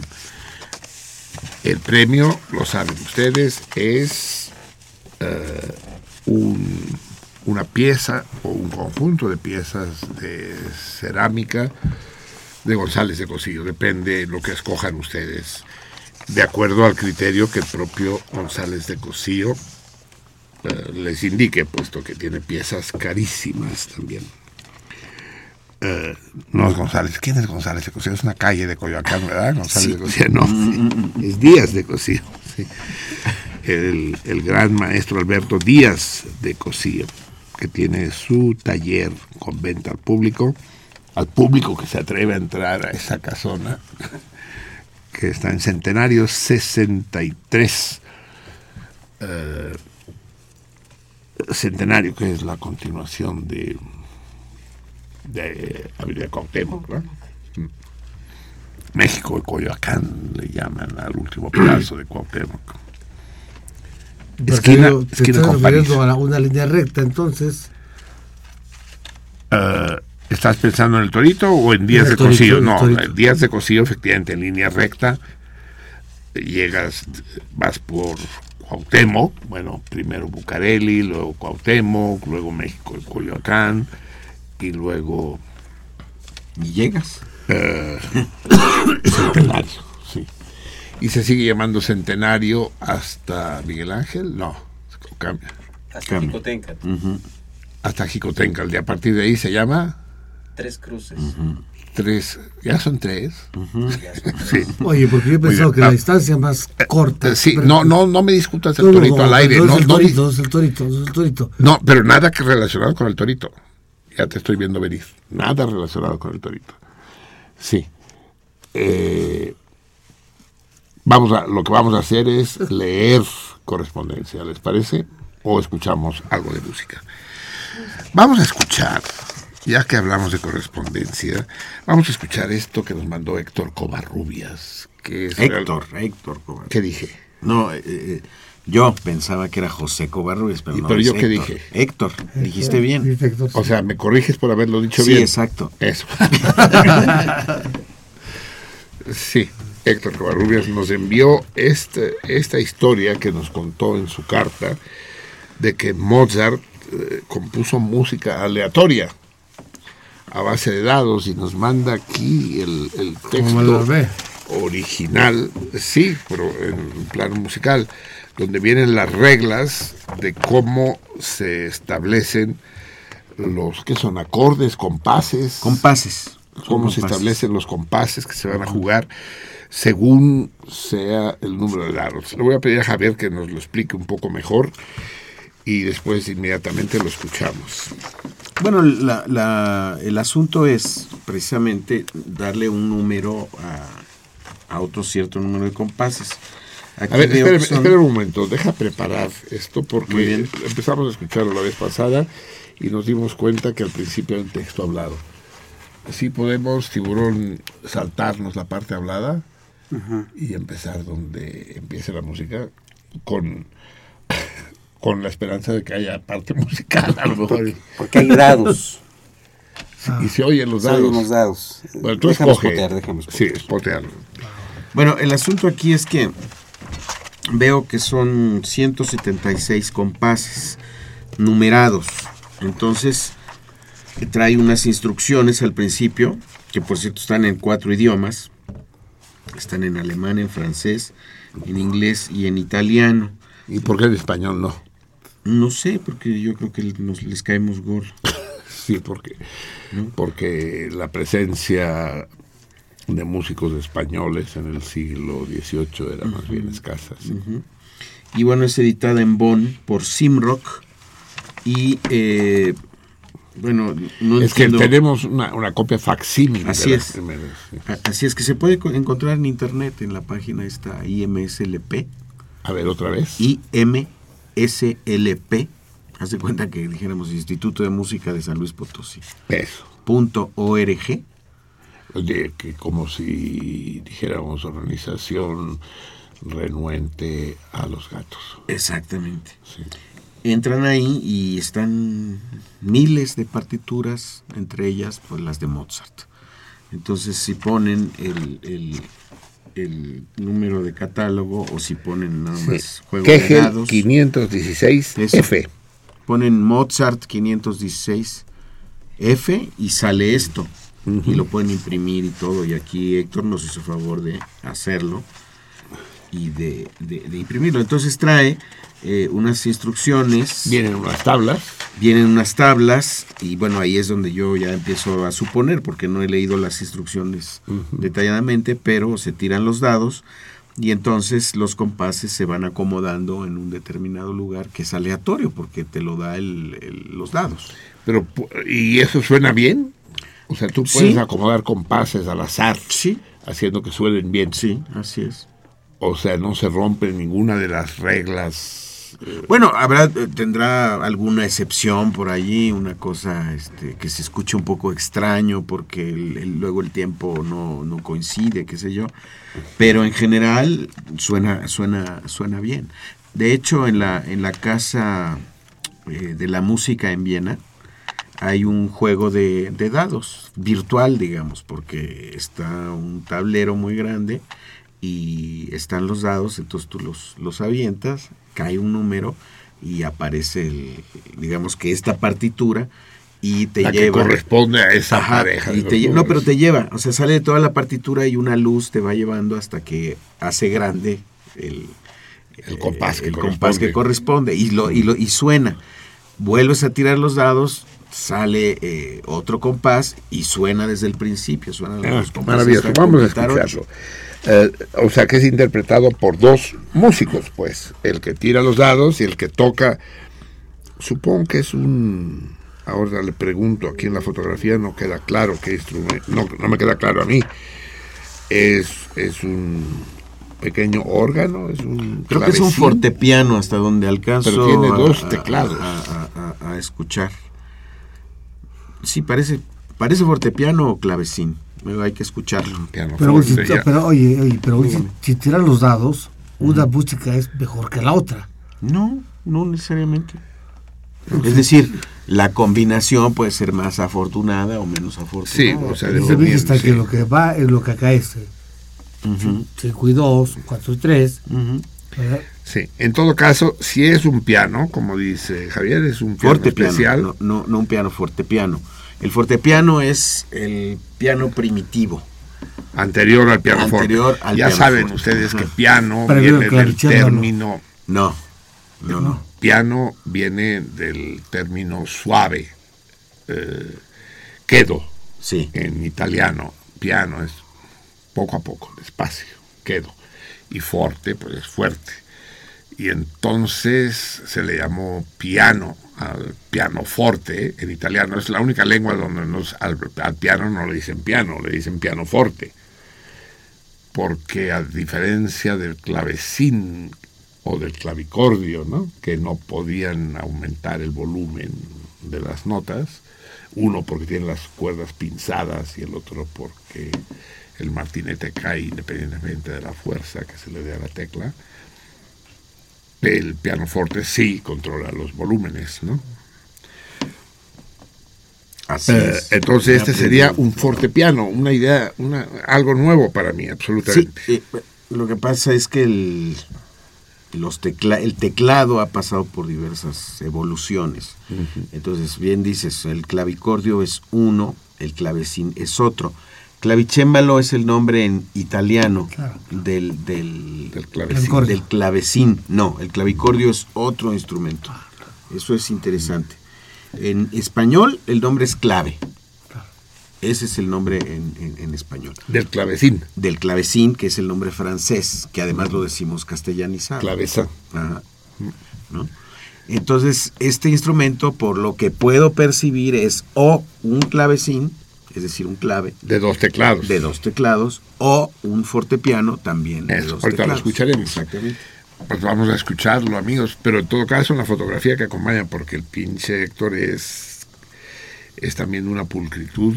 Debería, deberá ser arquitecto él también, porque es igualmente pulcro que Aarón. Vamos de pulcro en pulcro en este programa.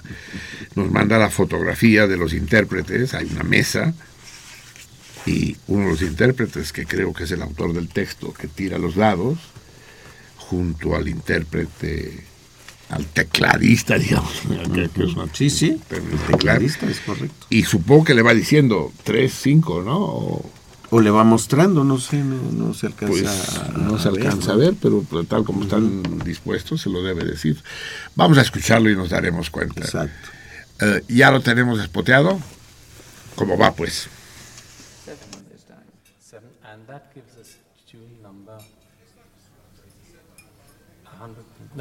Tune number 8. Are we allowed at this junction to see how far we've got? Yes, you've got. Yeah, that's pretty good.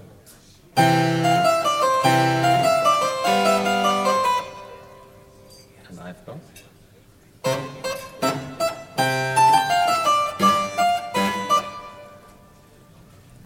Do you know if there are any modulations in this schedule Uh, here yes, at all? I- I think so. Yes. Try. Here's my next throw, nine. That gives us tune number 156 in column 4, which is.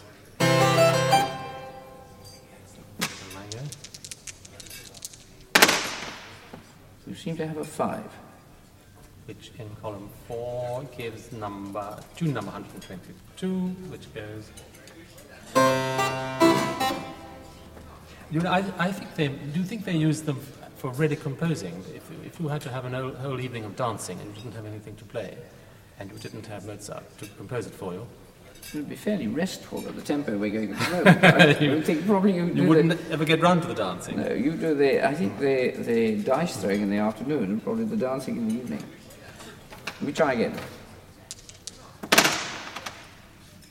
Eleven. and that's column 5, and that's tune 135, and indeed, it's a modulation. So we must go on. Oh, we must.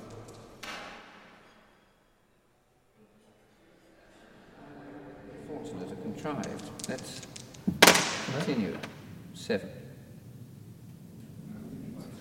We've got tune number 110. Sounds as if I only have one throw left there. and for you? Um, my throw is here. An eight. Eight. And that's tune number 63, which is. You too. Me too. A final throw brings us ten. And that is number 100. And there's a first time bar and a second time bar. The first time bar is. And the second time bar, because it's going on to another key, is.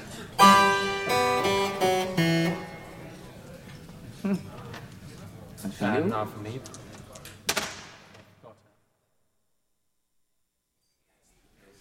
After a few more of those glasses, and a few more hours had passed between Da Ponte and Chicaneda, this is what we came up with. Here's Da Ponte's minuet.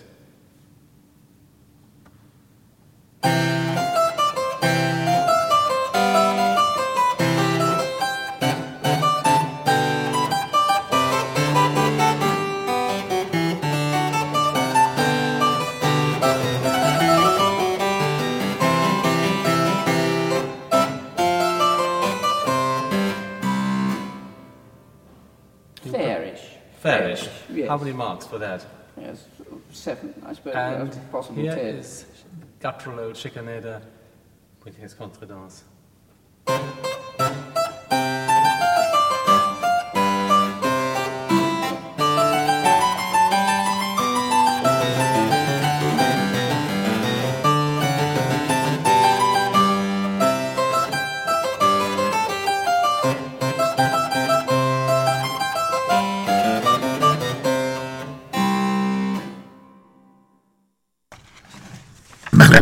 Maravilloso, me cae, maravilloso. O sea que ya no tiene uno que estudiar música, cabrón. No, ese es el chiste.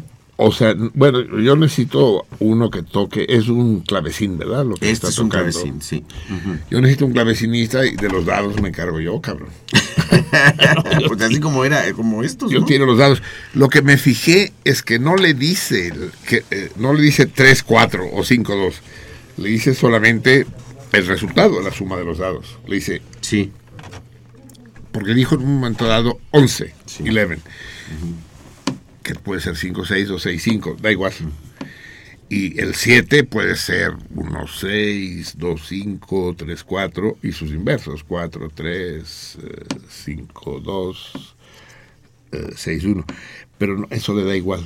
Y va Ujú. haciendo los compases y el otro güey, el del clavecín, tiene memoria para juntarlos todos. No sé si los escribe o... No, los, los señala, porque es, es- es- si, si ves la partitura, pues aquí puedes poner, ¿no? Dijo, no recuerdo ahorita, pero dijo 11, aquí está el 11, ¿no? Entonces le pones un número 1 ahí, luego no sé cuál diría, pero 48, hace cuenta el último, 2, Sí. así, entonces... Ah, porque ahí están... to- Están ¿Qué todos, compás corresponde a cada número? Así es, están todos. Maravilloso, realmente maravilloso. Qué, qué cosa más asombrosa. Es todo un acertijo y que presenta, dándole la razón a Javier, a Mozart, como un precursor 200 años antes de que alguien pudiera pensar en 250. hacer música aleatoria. Bueno, Bueno, la- sí, sí, sí. sí.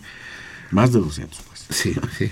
Muy notable, muy hermoso. Gracias, Héctor, por esta sorpresa, esta bella joya musical que nos hiciste llegar.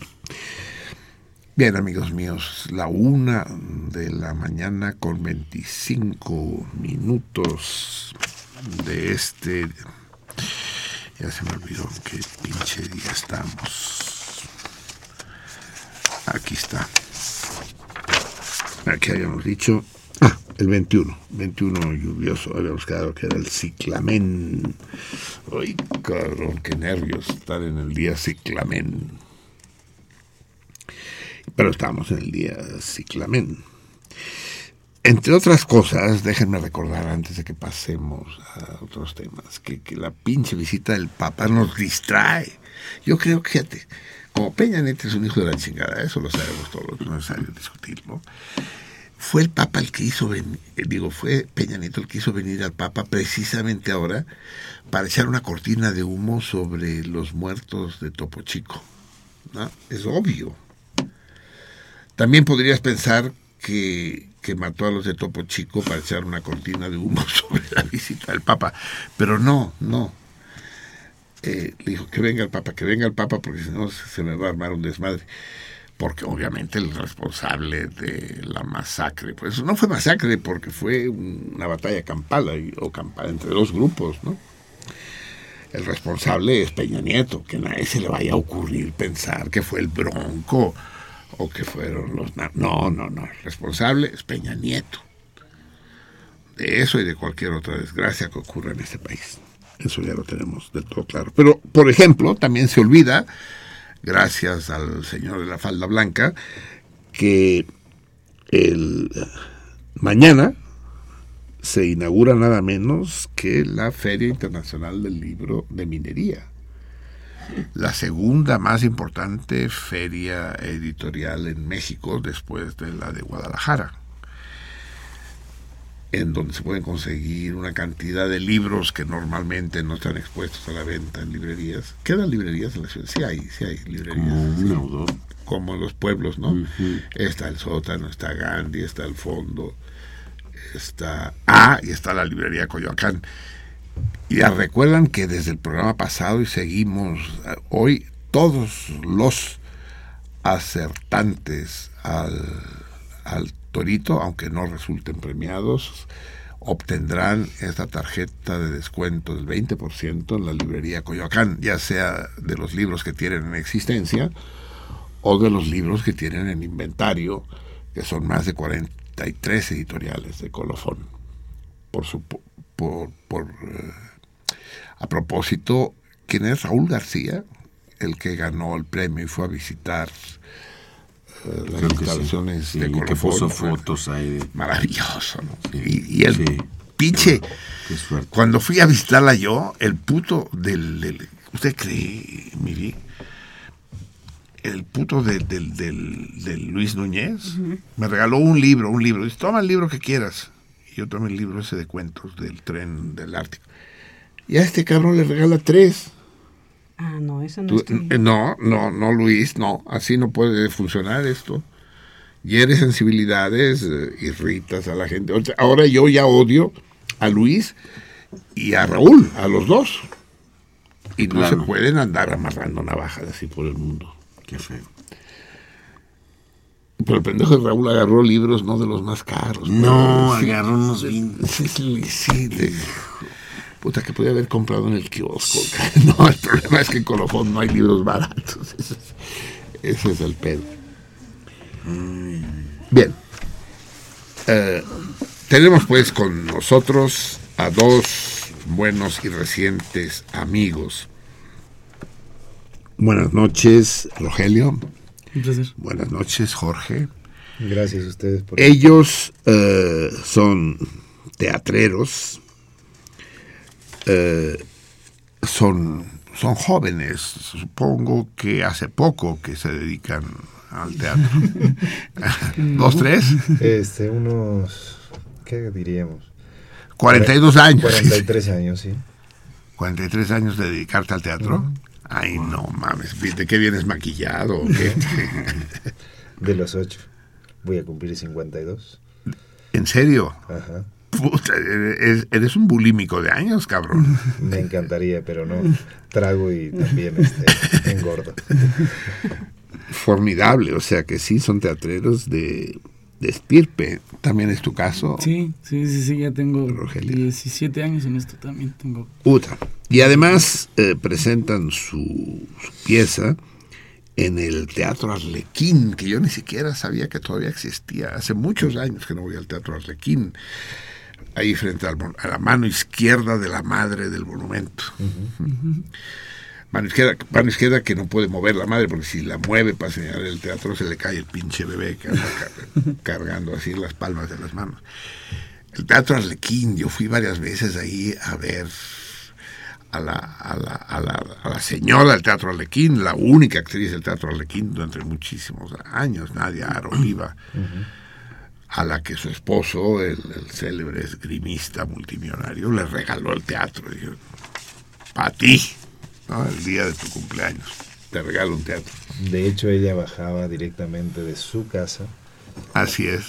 Al teatro, directo. Su camerino era su casa. Eso. Y bajaba directamente. Eso era, era un lugar espléndido, supongo, espero que lo siga siendo. Tiene mucha magia. Tiene mucha magia el lugar, ¿no? mucha magia. Ha sido, se ha empobrecido, se ha deteriorado. Este, no, pero fíjate que como toda esa parte que da el teatro y es media manzana casi, están en tratativas para demoler todo. Y hacer un mall. Y no, y hacer un teatro. Un de- burdel ahí, De, de que son las 800, putas, sí. de 800 localidades para musical y otro teatro. Van a ser dos teatros. Es un proyecto de aquí a año y medio, dos años. Sería triste. Es que, es que el, el subdesarrollo no quiere decir que no se construyan cosas nuevas. Cosas nuevas construimos. Construimos más edificios en México, en la Ciudad de México, que en París. Sin duda alguna. Pero Lo que pasa es que no conservamos, pues. Las cosas se deterioran a una velocidad. Paso con poca frecuencia por el campus original de Ciudad Universitaria. La ciudad ori- origi- eh, la, la- la ciudad inicial, la ciudad universitaria. Pero cada vez que paso se me cae el alma a los pies. Supongo que la barren de vez en cuando, y que, pero, pero, puta, no mames, cabrón. Si eso es, es patrimonio de la humanidad, esa chingadera, cuiden, esperemos que el rector, el rector flamante eh, Grauer se ocupe, pues, no solo de los aspectos académicos, administrativos culturales, sino del mantenimiento. Y a este propósito, muchachos, perdonen que me distraiga un momento, la conservación del campus de Seúl, tanto del antiguo como del nuevo. Se ha cometido un atentado bestial, pero bestial, que, que- que no tiene nombre y que hubo ahí el descuido o la desidia de algún tipo de funcionario que autorizó construir en, en el territorio de la Facultad de Ciencias Políticas y Sociales un edificio de siete u ocho plantas, lo cual dices, pues no es el estilo de ciudad universitaria, pero digamos que los estilos ya valieron verga hace tiempo, pero que eh, se interpone en línea recta entre el círculo de piedra del espacio escultórico y la vista de los volcanes. El círculo de piedra, que algunos llaman espacio escultórico, olvidando que espacio escultórico es toda la zona con todas las esculturas que está ahí, eh, creo que es de Jesús Silva, ¿no? El, el- el círculo de piedra es formidable con los prismas. Federico Silva. Federico Silva, sí. Eh, supongo que, que se casó con la hija de Lombardo Toledano, por cierto. Pero eso no tiene importancia. Eh, esos prismas oblicuos que forman ese círculo, yo lo llamaría el círculo del silencio, si no hubiera el gran escultor rumano Brancusi ya bautizado así su propio círculo de, de piezas de madera. Es formidable, es único en el mundo ese espacio escultórico y el gran círculo de piedra. Pues le construyen esa mamada, es, es un edificio del Fobiste. Sí, horripilante, pues le parte la madre. Es decir, aquí tendría que nuestro paisajista, Aarón ah, Padilla, debería estar aquí y levantar la voz. Lo tenemos que levantar todos los hombres de cultura de este país. No puede ser. El edificio ya está construido, o sea que hay que, que suprimirlo, pues, que hay que demolerlo. Pues sí hay que demolerlo, ni pedo, cabrón. Que eso va a costar una lana, pues ni pedo, cabrón. O, o, o se demuele, demuele, demole, demuele. ¿Demuele? Sí. O se demuele el puto edificio o demolemos el puto círculo de piedra y a la verga y construimos un Walmart ahí. Pero no conviven, no van, no, no, no se puede, no, no- no se- es insostenible, es, es muy irritante.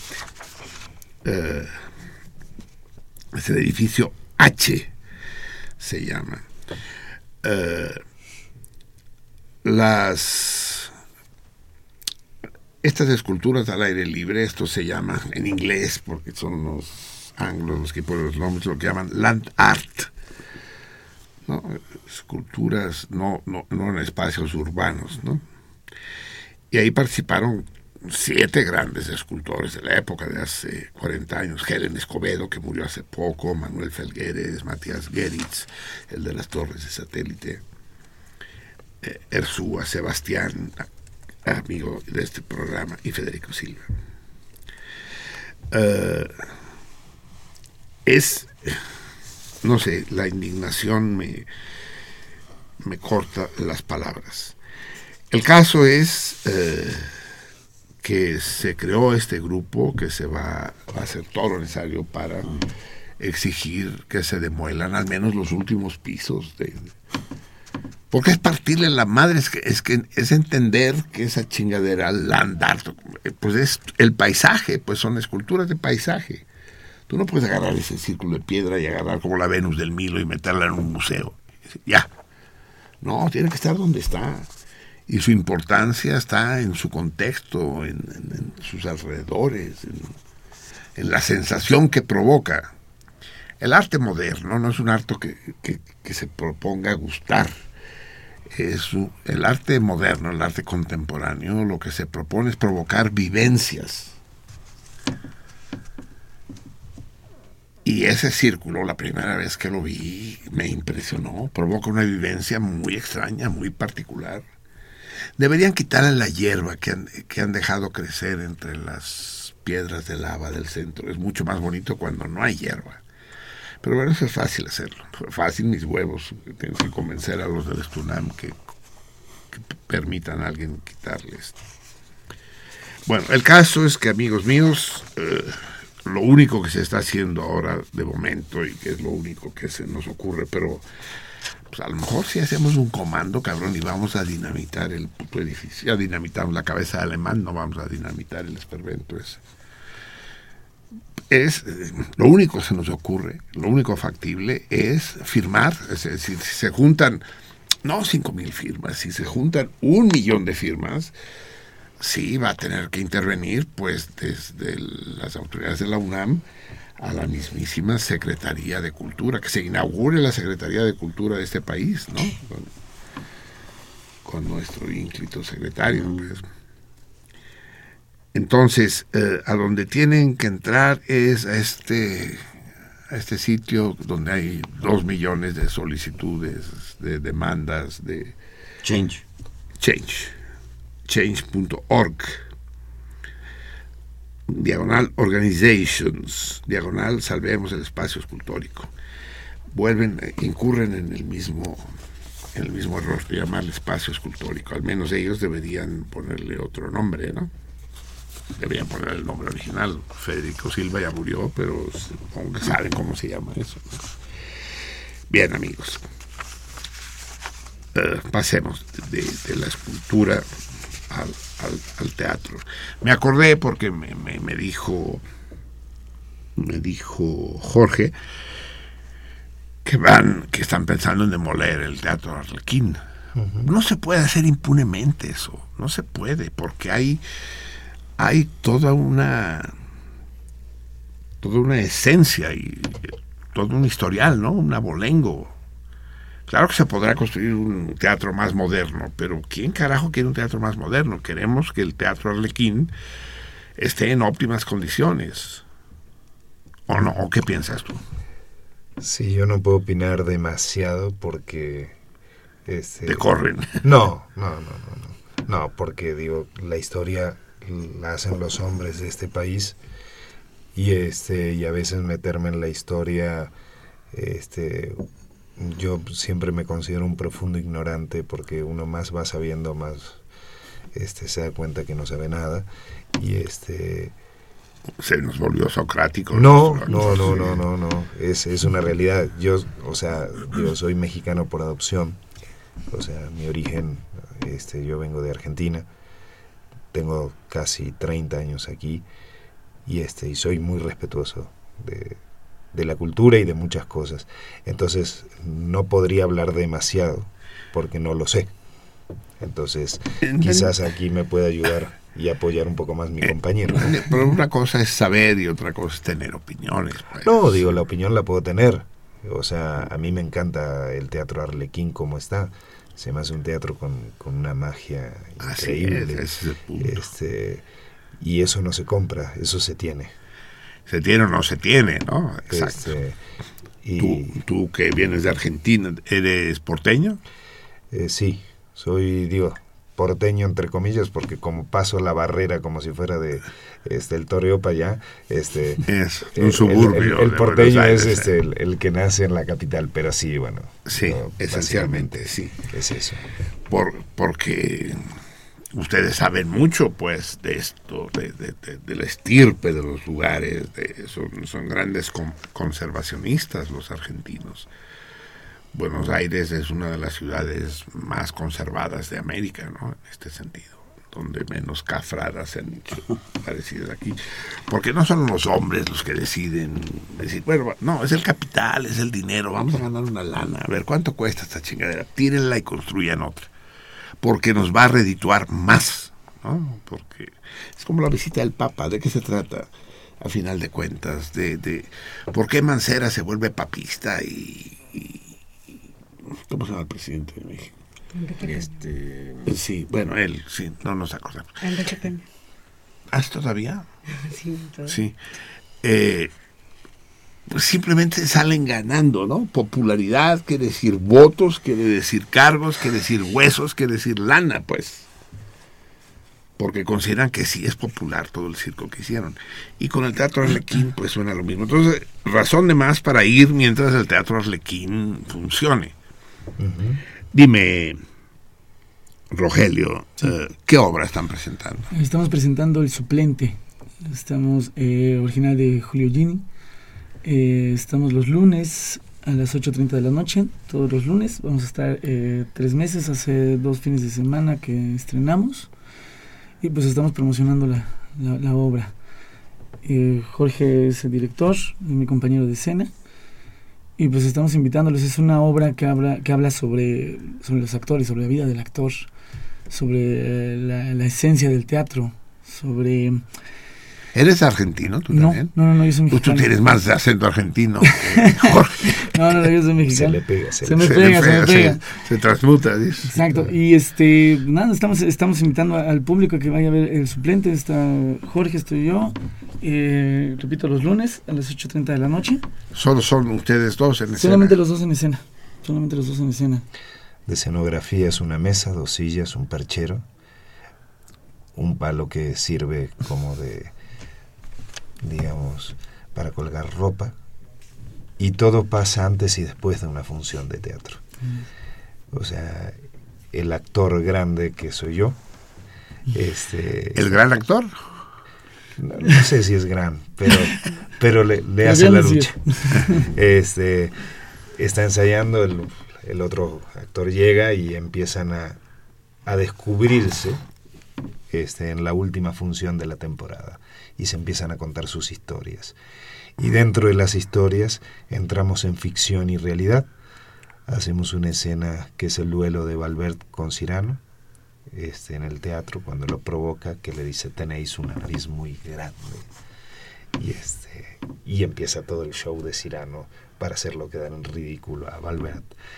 Y después ha- hacemos otra escena de Stefano de Armando Discepolo, este, este gran escritor argentino y cineasta y compositor, músico que, que es Discepolo. Y este, y entonces van recordando y hacen estas escenas. Y este, y es todo un juego que la gente va entrando de a poquito.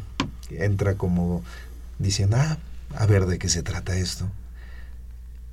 Y empiezan a jugar estos dos personajes y muestran las tripas del escenario y las vivencias de cada uno dentro del, del teatro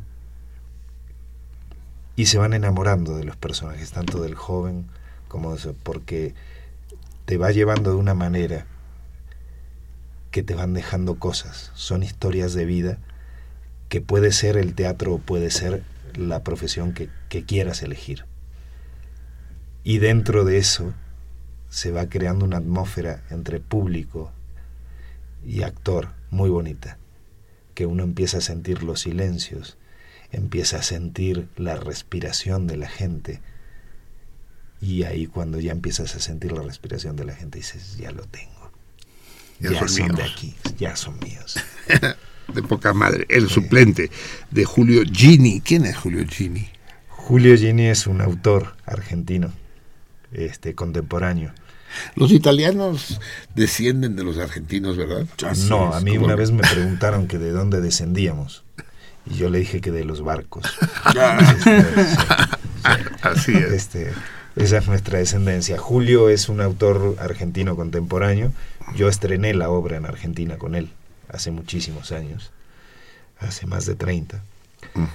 En una ocasión, hace como 15 o 20 años, yo la hice aquí con Rogelio Guerra.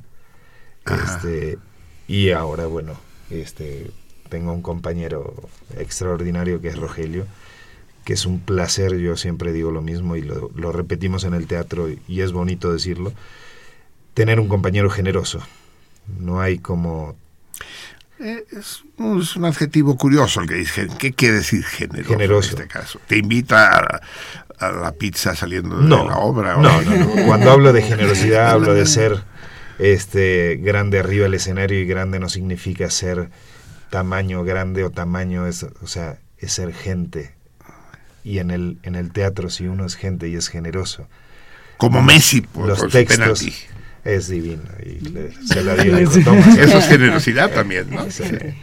Este, pero no, de veras, o sea, yo digo que, que cuando uno tiene un compañero que uno le tira el balón y se lo regresa bonito, es precioso. Sí, sí, porque se da este, una simbiosis este, muy bonita. Y Arriba del es, y es lo que le sucede a ustedes sucede, arriba y- del escenario. Y es mutuo, claro. Eh, la, la magia que tiene que tenemos en el, en el escenario se refleja al final de cuentas. Y lo, y lo curioso es que pues est- estamos actuando, actuando sobre el teatro, haciendo teatro sobre teatro.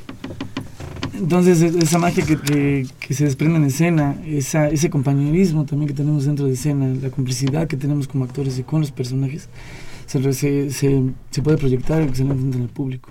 Y parte de la, de la complicidad que tenemos como compañeros. Magnífico, padrísimo, suena de poca madre. Eh, ¿Están teniendo público? ¿Está llegando la gente? Sí, yo lo tomo, lo hablamos con él.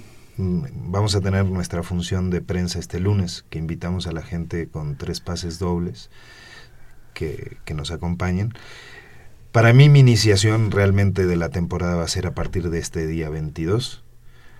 Porque Ah, para o sea- mí, o sea, aunque iniciamos temporada, este, creo que el, el hecho de hacerlo una vez a la semana este, hace de que eh, los tiempos se acorten en, en muchos sistemas. O sea, cuando uno hace viernes, sábado y domingo, este, rapidísimo uno se acopla. Cuando lo hace una vez a la semana, eso tarda más en calentar público, este actor. Sí, este a la tipo otra de semana ya se te olvidaron los diálogos. y Eh, Exacto. Entonces, realmente yo lo tomo como, como inicio de temporada este, este lunes. Magnífico. To- to- todo un privilegio. Eh, aquí la nota que me pasa a producción define el género como una tragicomedia. Así lo define usted. Es una tragicomedia. Ujú. Es una tragicomedia porque van sucediendo cosas a medida que va avanzando la obra que lo que puede ser gracioso en el fondo es trágico. O sea, cuando uno analiza y ve a estos personajes, se ríe y, y muchas veces la gente tiende a reírse del nervio, a veces, porque en el fondo es trágico. Bueno, habrá que ir a verlos. Amigos, están todos ustedes, todos los salmones invitados. Invitados quiere decir que van y aflojan sus 250 pesos para entrar. No hay descuentos para estudiantes ni mamadas. Sí, Sí, sí, sí. hay. sí. Podemos hacer este para estudiantes el 50%, por supuesto. Eso es. Y para salmones también, si, si alguien dice... Sí, y atunes también. atunes, no atunes. ¿Eh? Muy bien. Eh, eh, mayor razón aún para asistir al suplente todos los lunes con Rogelio Fogier y Jorge Cáceres, dirigida por este último, en el Teatro Arlequín, que está en Villalongín, todo rima, 22, junto a las putas. Eh, uno de los más hermosos y entrañables eh, teatros de México sin duda. Ahí estaré yo en particular, ahí estaremos y espero que esté mucha otra gente. Nos chingamos los boletos que están regalando. Sí, ¿verdad? O sea, nos como siempre. Nos van a regalar tres pases dobles, dos los vamos a dar a- al aire ahora telefónica, dos pases dobles los vamos a dar al aire telefónicamente. Cuando yo diga ya, los, los radioescuchas tendrán que escoger entre el pase para la obra de teatro o eh, el boleto de entrada a la fiesta Floydiana. Floydiana. Ah, Yo ¿sí? pensé que iba a decir este o las este, prostitutas del otro lado, pero sí, esas son más caras. Esas son más caras. Ya, ya, ya haremos, estamos trabajando en esa figura, sí, sí, sí. El otro, el, el tercer pase doble lo vamos a obsequiar a quien salga sorteado entre los acertantes al torito que planteamos ahí.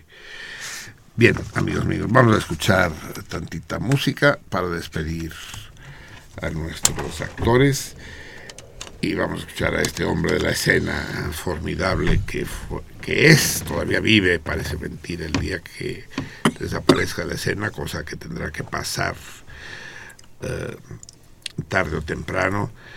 Eh, estaremos todos muy tristes. Vamos a escuchar de Mikis Theodorakis, interpretado por él mismo junto a Sharis Aleshu, Agapi Mu, Fedra.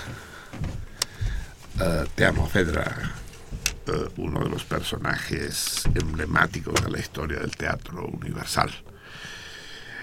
Eh, en cuanto regresemos de la música, leeremos más de las respuestas y volveremos a plantear el torito. Acuérdense que de aquí al final del programa habrá un guiño acerca de la distancia que hay en línea recta desde la Ciudad de México a la ciudad de Hanoi y que nuestros teléfonos son el 01800 ah, no, estoy diciendo al revés, 55 36 89 89 y fuera de este Valle de Lágrimas al 01800 50 52 688. Escríbanos además al Twitter, ya lo saben ustedes, la salmoniza, la guion bajo salmoniza de Twitter o la salmoniza sin ningún tipo de guion al Facebook. Coméntenos lo que les parezca pertinente y jueguen con nosotros. Hasta luego muchachos, mucha suerte, nos veremos en el teatro. gracias por la invitación. Teodorakis, Agapimu Fedra.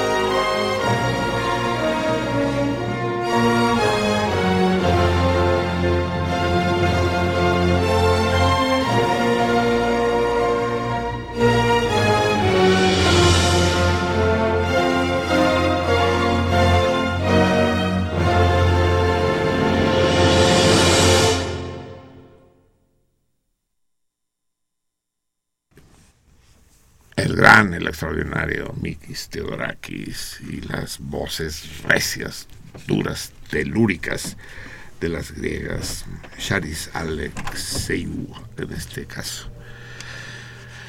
Formidable. Qué padre programa nos está saliendo, chinga. Muy bien. Sí. Eh, va- vamos a ver si los escuchas opinan lo mismo. ¿Qué nos dicen por teléfono? A ver, por acá Javier? tenemos a, permíteme, Eduardo López, no, Everardo López. Señor Pere, yo quisiera destacar el excelente trabajo de la entrenadora México-alemana Judith Brum desde que tomó la dirección técnica de Stuttgart en Alemania y ahora marcha invicta con cinco victorias y dos empates con un total de 17 unidades. Con el técnico anterior solamente lograron 10 unidades en 14 juegos. ¿De qué está hablando tú? De Judith Brum. ¿Pero de qué deporte tú? No sé, no tengo la menor idea. A ver. Querido Eduardo, háblanos, ¿no? Everardo, Everardo. Everardo, Everardo. ¿Quién, quién escribió Everardo con B alta? Por favor, fusílenlo, ¿no? Eh, eh, procuren, no, degüéllenlo, porque eh, con los balazos se, sí. Se oye. Pero que Everardo nos diga sí, es decir, Judith Brum, la dirección técnica de Stuttgart. Ah, sí, y ahora marcha invicta, ¿será marcha? Marcha olímpica, no, marcha invicta. Va qué, invicta. qué enigmático mensaje. Vuélvenos a, o ya, comuníquense ustedes, ¿sí? Te, te regreso esto, comuníquense con Eduardo para que rindamos el homenaje correcto a la entrenadora, sí. Manuel Rodríguez, Peña le regaló al Papa la exención de ICR e IVA con que se grababan los ingresos del clero. En otras palabras, liberó al clero de sus obligaciones fiscales. Eso habría que certificarlo, ¿no? No, no admitimos comentarios al menos de estos tan, pues sí, que, que están cerca de la línea de la difamación. Habrá que ver si es cierto, es todo un escándalo, pues sí. En Gracia Morales, Marcelino, no has contado buenos chistes, entre ellos el de las abejas que nos debes. Está tergiversando los mensajes, Marcelino. Una mujer dijo que el programa con el embajador saharaui era igual de magnífico que hace 10 años y tú dijiste que entonces ya eran de hueva. No entendiste. Luego, estoy de acuerdo con César Berlanga en todo lo que diga. Uy, por ejemplo, lo de los goles del Chicharito y las lecturas de Javier. Y por último, Marcelino, dijiste que no conocías el libro de las vocales malditas, que es de tu gran amigo Oscar de la Borbolla. Eh, se enojó, se enojó la ingracia. A ver, no te puedo contestar a todo. Eh, cuando dije que el programa era igual de hueva, eh, cuando estuvimos con Ahmed, en gracia, me sorprende que tenga que explicártelo a ti. La ironía es una de las figuras de la retórica clásica que no, no pienso renunciar a ella, creo que es suficientemente claro. Sigo sin entender por qué las lecturas de Javier se parecen a los goles del Chicharito, ya podrías habernoslo explicado o tú o, César, por el amor de Dios. Y sí, no conozco el libro de las vocales malditas. Eh, existen algunos libros, no muchos, algunos que no he leído. Y este se cuenta entre dos o tres, ¿no? ¿Qué? Dos o tres. Pues son pocos, pero dos o tres. no los he contado bien. sí. Eden Martínez, no estoy escuchando el programa porque no llega la señal a Talca de Castro de la Sierra Norte de Oaxaca y no tengo acceso a internet. En una oportunidad descargaré el podcast. Un saludo a todos en cabina y a todo el cardumen. Bueno, cuando tengas el podcast, háblanos. Lupe, saludos desde la Salmona. Nuestra Lupe, que hoy tenía más sueño la que Salmona. nunca. Saludos de la Salmona May- Saludos de la Salmona Mayor a todo el cardumen. Saludos especiales a Javier, Juan Manuel y al Salmón Mayor. Besos y abrazos multitudinarios, nuestra Lupe.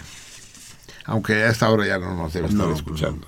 Martín Catalán, hablo para saludar a todos y hacerles la invitación al coloquio sobre Noticias del Imperio, otra vez, de Fernando del Paso, novela, el próximo día 26 de febrero en Radio Educación a las 18.30 horas en Ángel Urraza 622. La ponente es Andrea Fernández.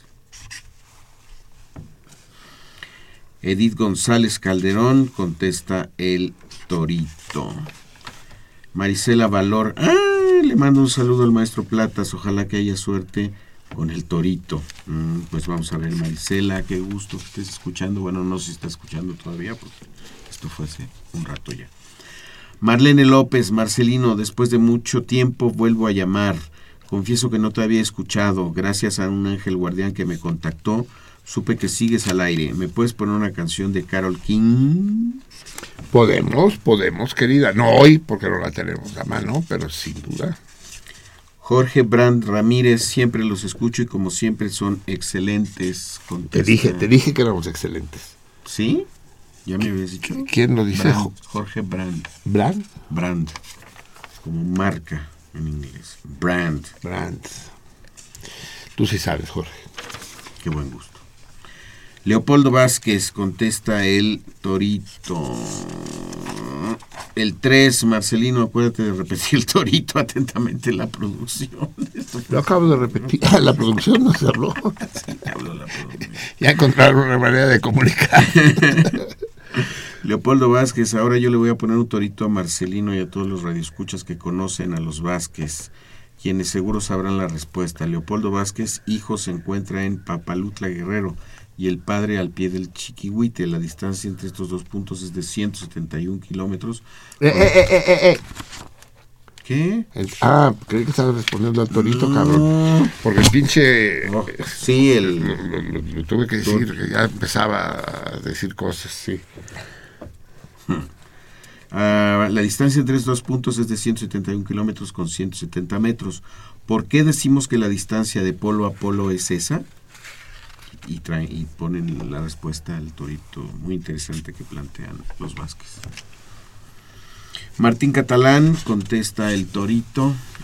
Jorge Brand otra vez rectifico mi respuesta al torito. Rectificó su respuesta. Poppy contesta el torito. En Gracia Morales otra vez considero que fue muy buena idea invitar al profesor Navarro, muy interesante. Ojalá Marcelino nos dé más datos de él. Marcelino dijo que quien mandó la carta tiene bella, bonita caligrafía. Eso es una rebusnancia porque caligrafía ya significa escritura bella. Cale, bello, grafía, escritura. Se debe decir bella grafía. Es correcto, es correcto, gracias. En efecto, es como el decir que tiene mala ortografía. No puede ser mala si es orto. Pero pues es una expresión ya acuñada. Esos son misterios de la lengua, querida en gracia. No podemos hablar etimológicamente. Manuel Munguía, un saludo respetuoso. Marcelino de Sé más consciente, hasta los grandes empresarios se quejan de las bondades del sistema capitalista que tan contento te tiene y los neoliberales incompetentes no saben qué hacer con la crisis que ellos mismos han creado y que quieren que el pueblo siga pagando. Debido a los grandes pasivos, la deuda de México es muy grande y la de Estados Unidos es eterna. ¿Comprendes? Saludos también a Platas, que nunca saludo. Ah, pues saludos. Dice que me tiene muy contento el sistema capitalista. De nuevo te Pero lo que- pone entre comillas. Ah, pero dice, eh, sé más, sé más que consecuente.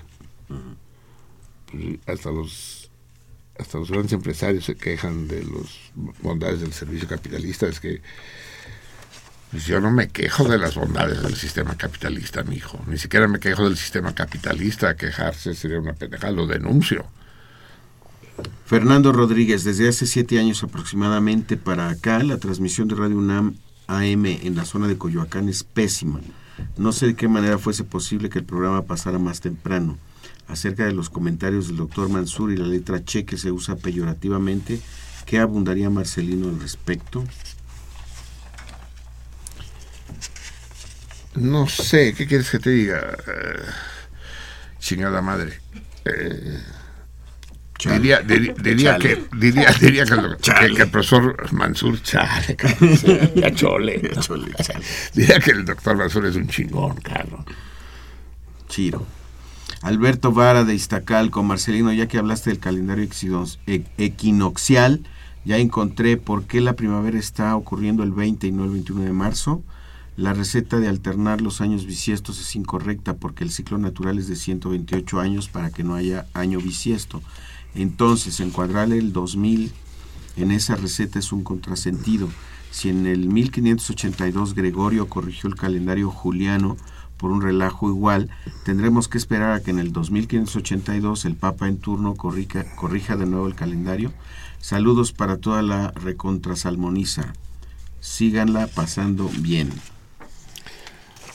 Sí, es que no se puede andar jugando con el calendario, Alberto. Es decir, no, no es trivial, ¿no? Algún, algún día, dentro de algunos milenios, habrá que corregir el calendario gregoriano. De lo que se trata, pues, es de que las estaciones se parezcan más de un año a otro. Pero no podemos andar corriendo fechas arbitrariamente. En Gracia Morales, otra vez, sobre el edificio H de la Facultad de Ciencias Políticas y Sociales, ya hubo un análisis de arquitectos y lo que se propone es quitar solo los pisos de arriba, que son de estructura metálica. Saludos y sí enoja el tema. No, no, pero a ver, ojalá fuera así, eh, en gracia querida. Quienes lo proponen son precisamente los que protestamos en contra de eso. Sí, lo proponemos, pero eso no lo ha propuesto nunca ninguna autoridad con, con voz y voto para decidir tal cosa. Ojalá quitaran los pisos de arriba, sí, y los pusieran abajo. Lilia Peña, saludos a todos. Marcelino, el programa del martes pasado estuvo de hueva, no me parece que haya aportado nada interesante. El de hoy está bien, pero ya deja de hablar del Papa, que a nadie le interesa más que a quienes estuvieron, que no representan una cantidad importante respecto a la población total, contesta el Torito. No, no, Lilia, querida, sí, dice, deja de hablar del Papa. Es que somos, somos millones los que estamos indignados y esos millones no tenemos voz, no tienen voz. ¿Qué hace la gente que está emputada con todo este circo infecto y de que se gaste el dinero de todos los mexicanos, el dinero de los, pues, de los impuestos en tales dispendios? ¿Qué hacen? Si los que tenemos el privilegio de tener una tribuna escrita o un micrófono delante no hablamos de eso lo pasamos por alto. Chinguense. A la verga, que solo hablen los que le echan porras. Punto. Los demás callamos. No, no, no, no. Lilia es más complicada que eso. No te gustó el programa pasado, pero menos mal que nos concede la Lilia que el programa de hoy es bueno. Te lo dije. Sí, bueno, ¿qué quiere decir? Un 7, ¿no? No, bueno quiere decir 8. ¿8 ya es bueno? 8, sí. Está bien. La B, la famosa B. Sí. Ya, hasta aquí los, los salmones por teléfono. Bien, digamos, veamos, ¿quién, quién de las dos está lista? Yo. Ah, Vamos a ver en Twitter, Twitter los Gorjeos. de los tuiteros. ¿Qué nos dicen? Eh, nos escribe Fer Illarramendi. Dice, un anciano que muere es una biblioteca que se pierde. Espero que ninguno de ustedes muera. Sí. eh, Bueno, eso está un poco. Fue de lo que no, comentó en el programa o sea, si, si, si, si, si no fuera así, dice, pues ya podrían irse muriendo. Sí, sí. También nos escribe ah, Alma Rosa Morales. Buenas noches, Salmones. La canción de entrada con cariño se la dedico al Tlacuache. Abrazos y besos, amigos. La, la del amigo. eh, sí, hasta cuachito. Pablo Coyote pide al cardumen que ya le pongan a sentido contrario. Que ya le pongan. pues, que enciendan la radio, me imagino, ¿no? O- Sí, pero si, si no lo encienden no estarían en esta página, pues. así es. Alberto Heredia, buenas noches. ¿Se podrá ser religioso o no? Lo que es cierto es que es un personaje que... Lo que es cierto es que un personaje como el Papa no puede pasar desapercibido. No, ¿cómo va a pasar desapercibido si tiene toda la pinche televisión y toda la prensa, sea quien sea, fuera un personaje o fuera un perro vagabundo recogido en las calles de Estambul? No, no pasa desapercibido, como, sí, no. No por lo que dice, porque no hace más que decir lugares comunes. Ay, qué valor civil. La juventud es el futuro de este país. Órale, cabrón. Nadie había pensado en eso. Tenía que venir este güey a decírnoslo, ¿no? Hay que combatir la pobreza, hay que ayudar. Cuando eh, quiso hablar de los indios, ¿verdad? Pero, pero no se le ocurrió eh, denunciar a los que asesinaron al 99% de los indios hace cinco años. ¿Por qué no lo dijiste, papita? ¿Eh? Porque eso no, no, que hay que combatir la pobreza, hay que estar en contra del mal, hay que estar a favor del bien. Tenemos que abrir los ojos y los oídos, tenemos que estar en contra de los secuestradores y en contra de los traficantes y en contra de los violadores, o sea, todos los malos. Mueran los malos. Ese es el discurso del Papa de Marras. Sí, que mueran los malos, que vivan los buenos que vivamos los buenos. Le faltó decir, porque supongo que él se considera bueno, ¿no? Aunque no lo diga.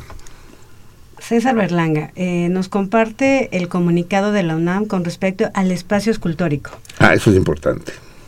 Eh, nuevamente Alma Rosa Morales. ¿qué Pero, pe- pero que, que, nos, que nos comparte. Bueno, no- nos, da- nos manda un link, pero está Pues- muy largo. Pero díganos qué dice, sí, no, no lo deje así. Ah, bueno, pues lo leo completo. No, Dice, no, no, díganos qué dice. La. UNAM informa en No, no, relación... no, completo no, Mili. Pues es que no está, no está resumido. ¿eh? Pues no, pero lo tenemos que resumir nosotros. Porque eso es importante, no podemos dejarlo así. Eh, el comité está integrado, integran el comité. La UNAM reitera que el inmueble fue construido atendiendo las necesidades académicas de la facultad y que su planeación y edificación se llevó a cabo en estricto apego a la normatividad eh, en la autoría y en la logística. La universidad eh, refrenda su invariable respeto al libre intercambio de las ideas, pero dice que así está bien, ¿no? Y que el comité está integrado por gente padre y que sabe lo que hace. O sea, que integró un comité de expertos y dicen que ahí no hay nada que mover. Eso dice la, el comité de expertos. En fin, evito cualquier comentario. Comenta Sí. Alma Rosa Morales. Qué pena la muerte del, ma- del maestro de Javier. Igual o más triste se encuentra Alicia Mazadiego. Se le murió su gatita igual. Bueno. Alberto Montesinos. Por fin, por fin alguien que conoce las vocales malditas. En gracia. Por favor, dime si sabes dónde lo consigo. Gracias y saludos. Y bueno, responden al, al torito del día de hoy Luis González Millán, Francisco Castilla, Alberto Heredia, César Berlanga y Tirsa Nasif. Muy bien, vamos con, Con Facebook. Con Facebook tenemos eh, esta publicación de un perrito que Arián nos manda la publicación, ¿no? Ah, eso es importante, sí. Dice, en adopción, Salmoniza, encontramos al perrito de la foto en la colonia Educación, muy cerca de Tlalpan. Luego de buscar a sus dueños sin éxito, hemos decidido darlo en adopción. Se trata de un macho criollo, cruza de retriever, de pelo liso, flat coated retriever, de aproximadamente un año de edad. Está castrado, tiene buen carácter, es muy limpio y obediente y convive con otros perros, convive bien. En suma es un encanto. Estamos seguros de que será una excelente compañía para cualquier salmón en sus desvelos escuchando Radio Universidad. Lo entregamos vacunado y desparasitado. Anímense, no se van a arrepentir. Y la foto del perrito está eh, publicada en la salmoniza. Eh, Aquí también en la salmoniza de Twitter, Miri. No, mi. Ah, Habría que enviarla, entonces la puedes enviar tú a la salmoniza de Twitter. No, ya la tengo, mi. Bueno, Después eh, tenemos otras, eh, este, nada más déjame, porque se me perdió aquí. Bueno, mientras leo, saludos de Rafael Hernández a todos en producción y cabina. Por fin llegó la postal de Acapulco. La próxima la mandamos por avión. Fernando Castañeda dice... por avión, pues, ¿qué vino? Pues ya- no, porque Por tierra, hay correo, ajá.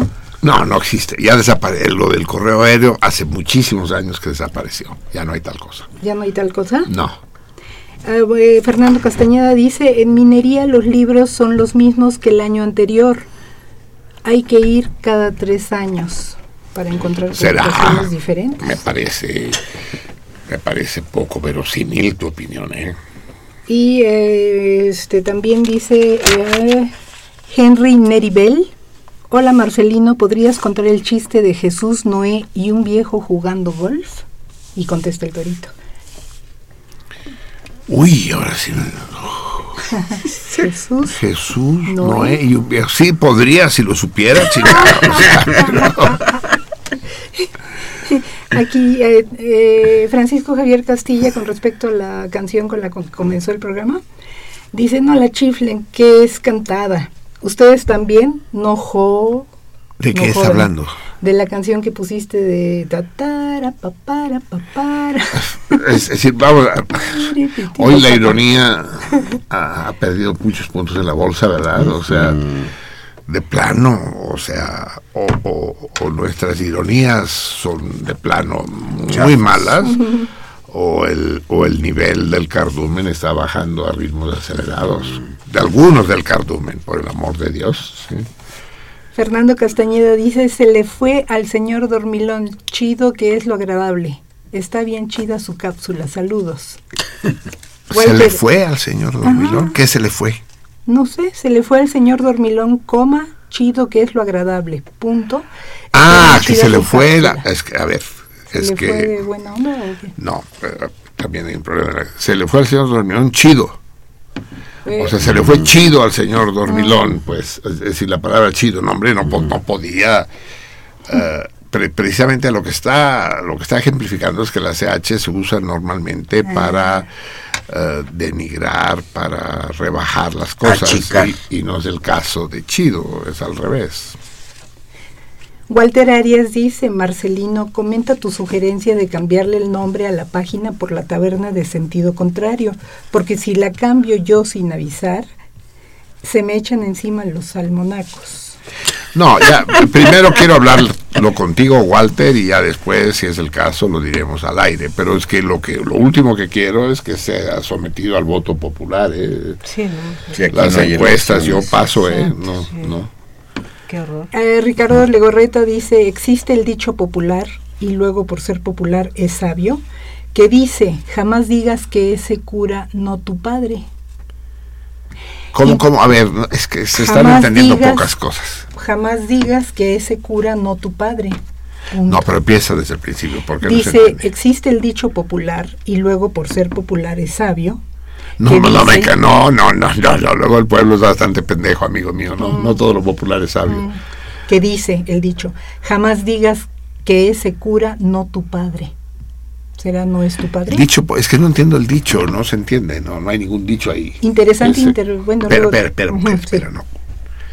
No existe tal dicho de jamás digas, Que un cura no es jamás digas qué, Jamás digas que ese cura no tu padre, jamás digas que ese cura, no tu padre.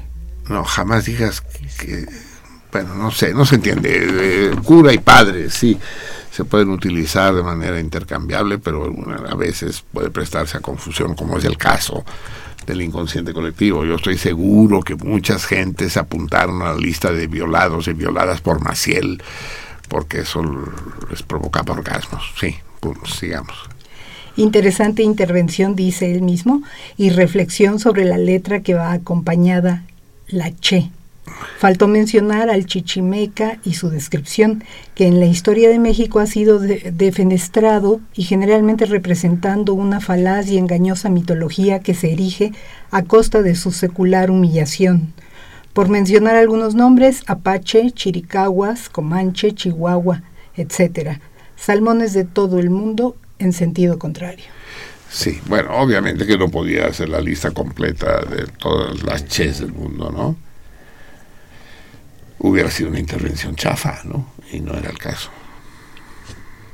En Quilacachá dice buenas lunas, saludos a todos y todas, esperando con, an- con ansias locas, porque dice ansias locas, la lectura del maestro Platas. Uy, se está complicando a menos que nos den un, una amnistía, sí.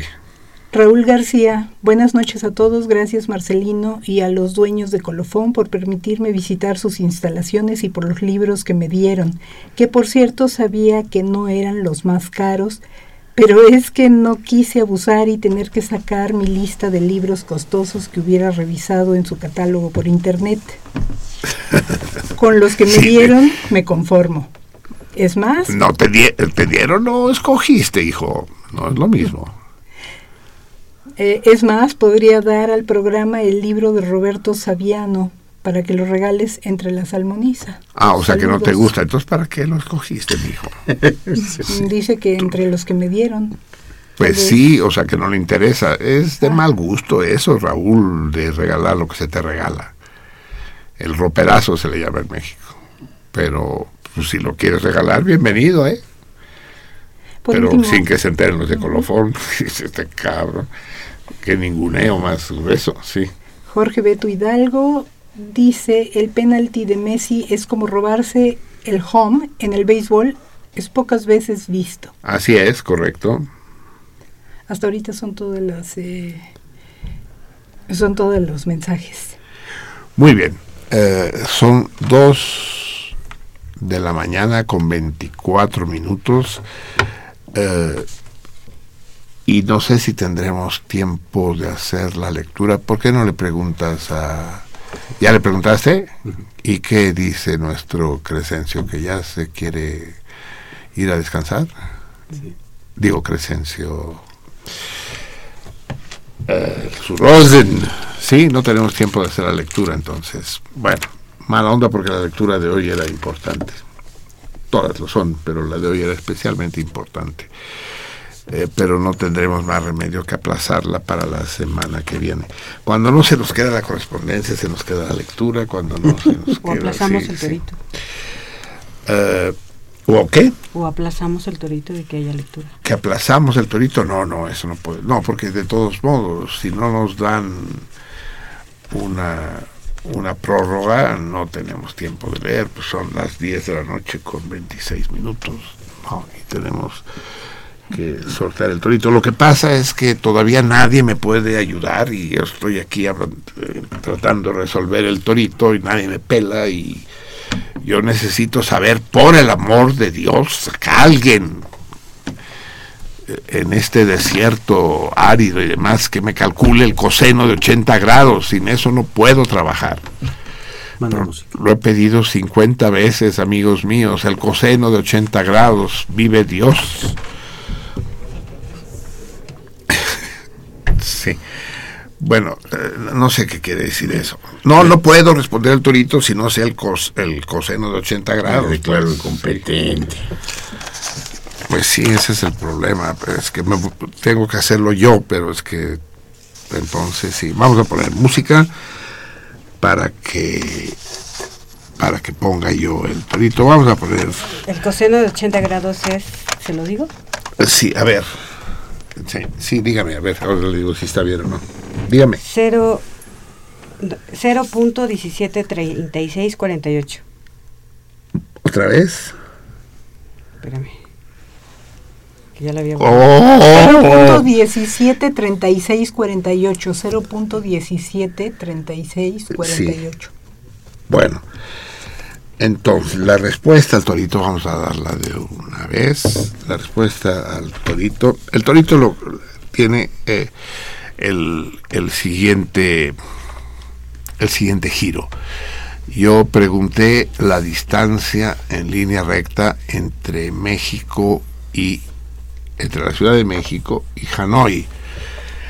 Eso quiere, en línea recta dije, de manera muy clara, estuvo a punto de echarme a perder el torito el Jan Turpi.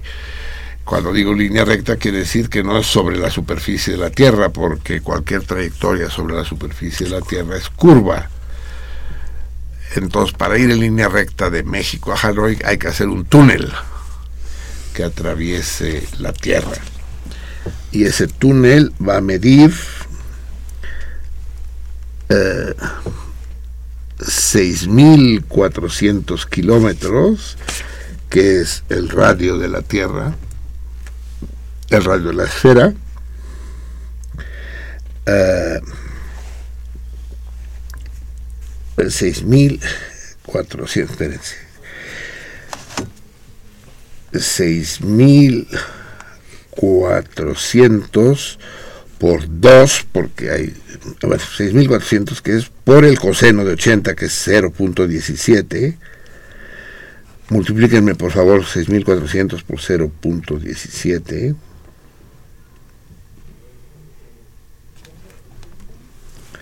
pero algo está mal aquí. No puede ser. 6.400, ¿por qué? Por 0.17. No. Marcelín, manda música y lo resolvemos. Sí, es que no voy a poder. Es- estoy pendiente de demasiadas cosas al mismo tiempo y esto yo tenía que haberlo hecho en la casa. Sí, mandamos. Pero es que ya mandar música es irnos. Diez minutos tenemos. Bueno. Ah, sí, tenemos 10 minutos. Pues hubiéramos podido tener la lectura, entonces.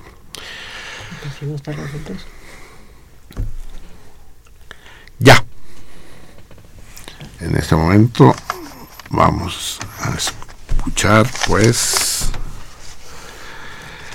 para ponernos todos de buen humor, que no lo estamos, al gran Compay Segundo. Grande a medias, estuve escuchando unas canciones del Compay Segundo que de plano digo, ay no mames, cabrón. Algún día que esté de peor humor que ahora las pondremos. Eh, vamos a escuchar su, su clásica, ¿no? Es- te di el disco 2, sí, ¿verdad? Sí. Pon el corte 1, pues voy para Mayarí, de sus buenas canciones, porque otras luego se lleva uno sorpresas desagradables.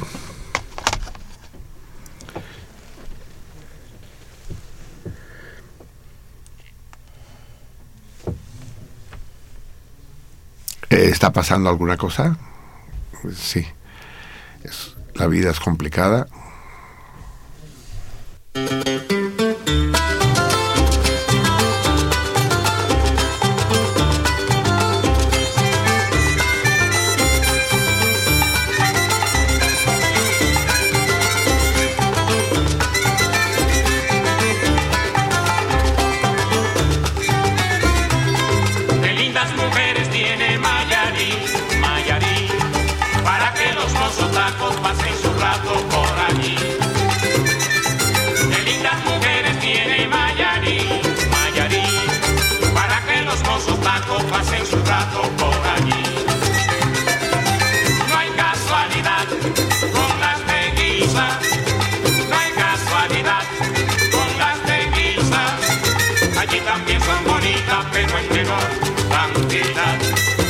Allí también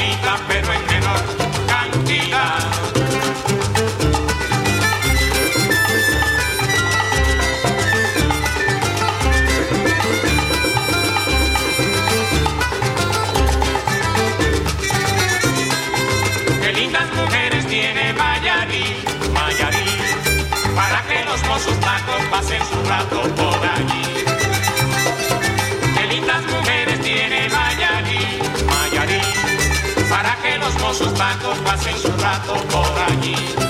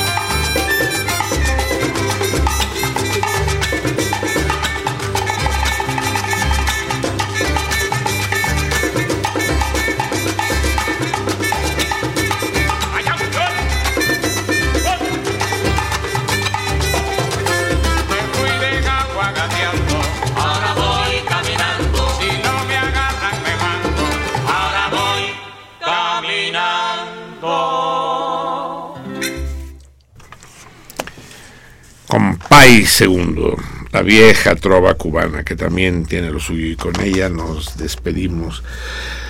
Así pues, como les dije hace un momento, eh, calcular la distancia de, de México a Hanoi, escogí dos ciudades con aproximadamente la misma latitud y la misma longitud para facilitar el cálculo.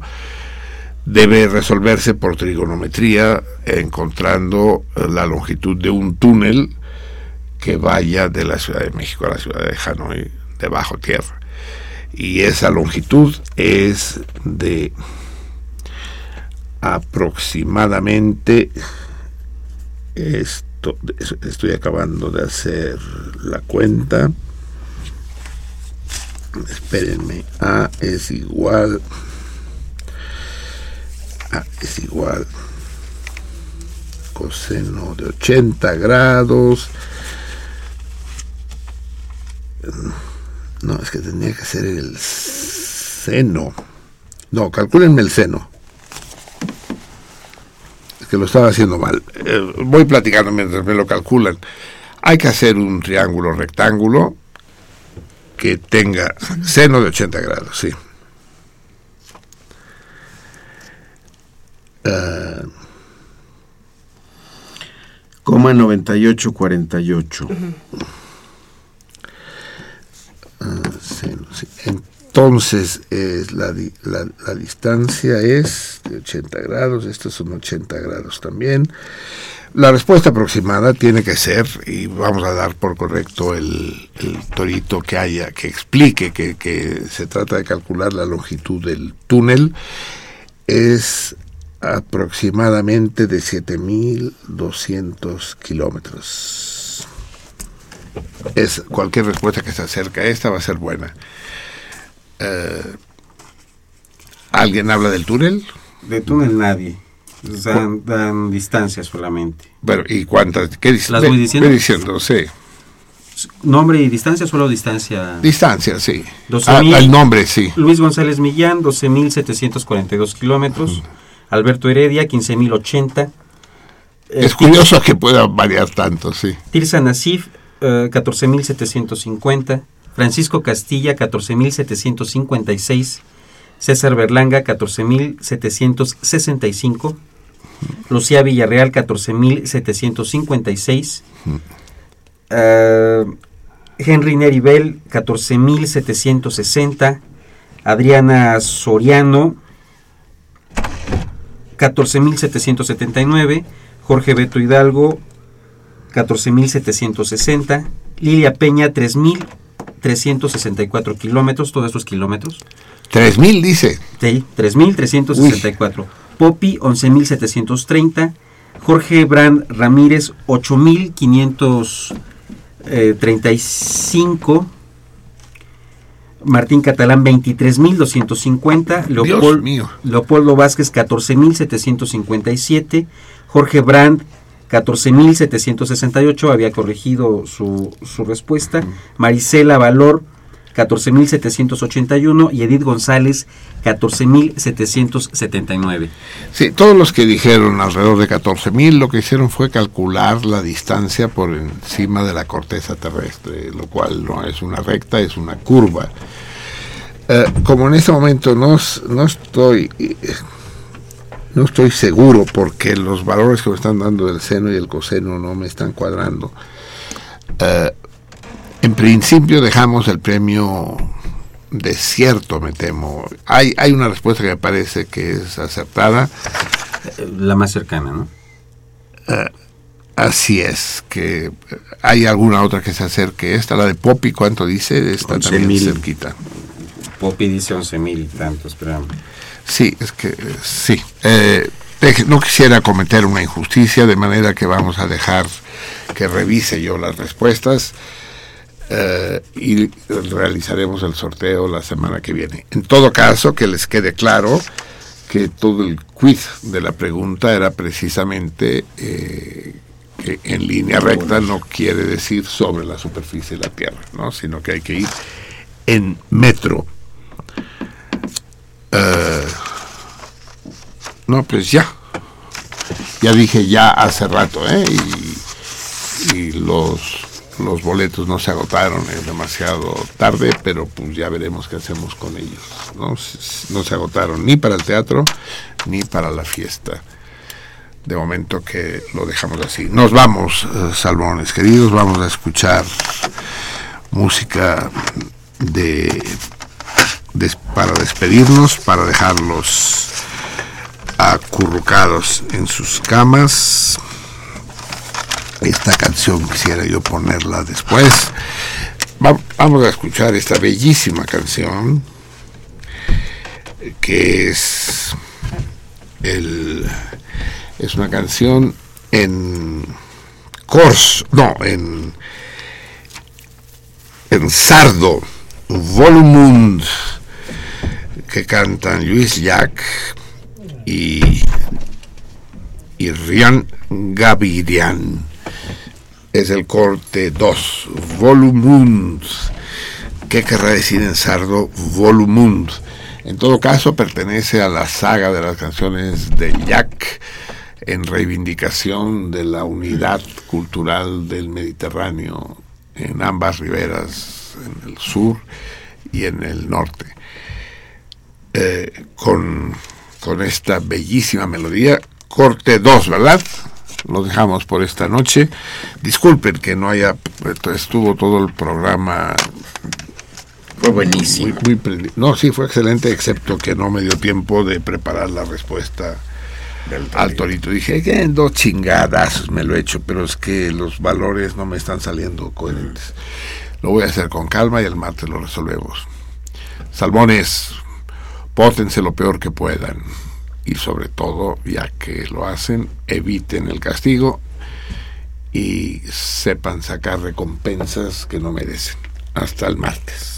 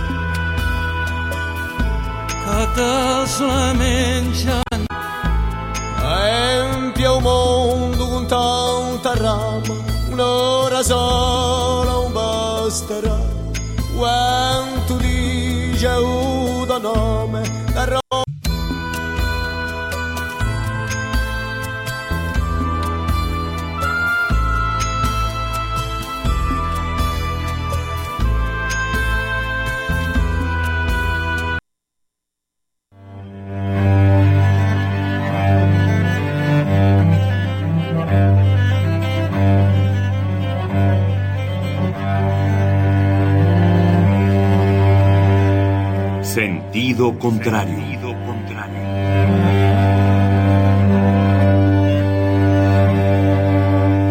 El Museo Universitario del Chopo presenta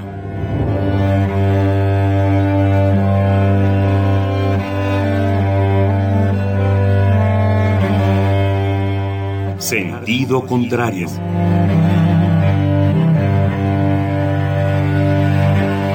Una emisión de Marcelino Perelló.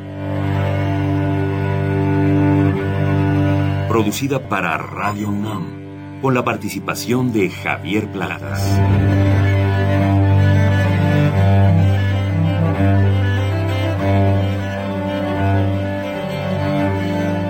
A veces es la manera de llegar más rápido. A veces, a veces es la única manera de llegar. A menudo es la manera de no llegar.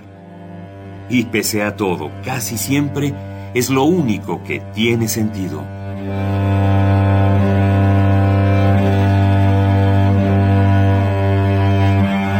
Sentido contrario.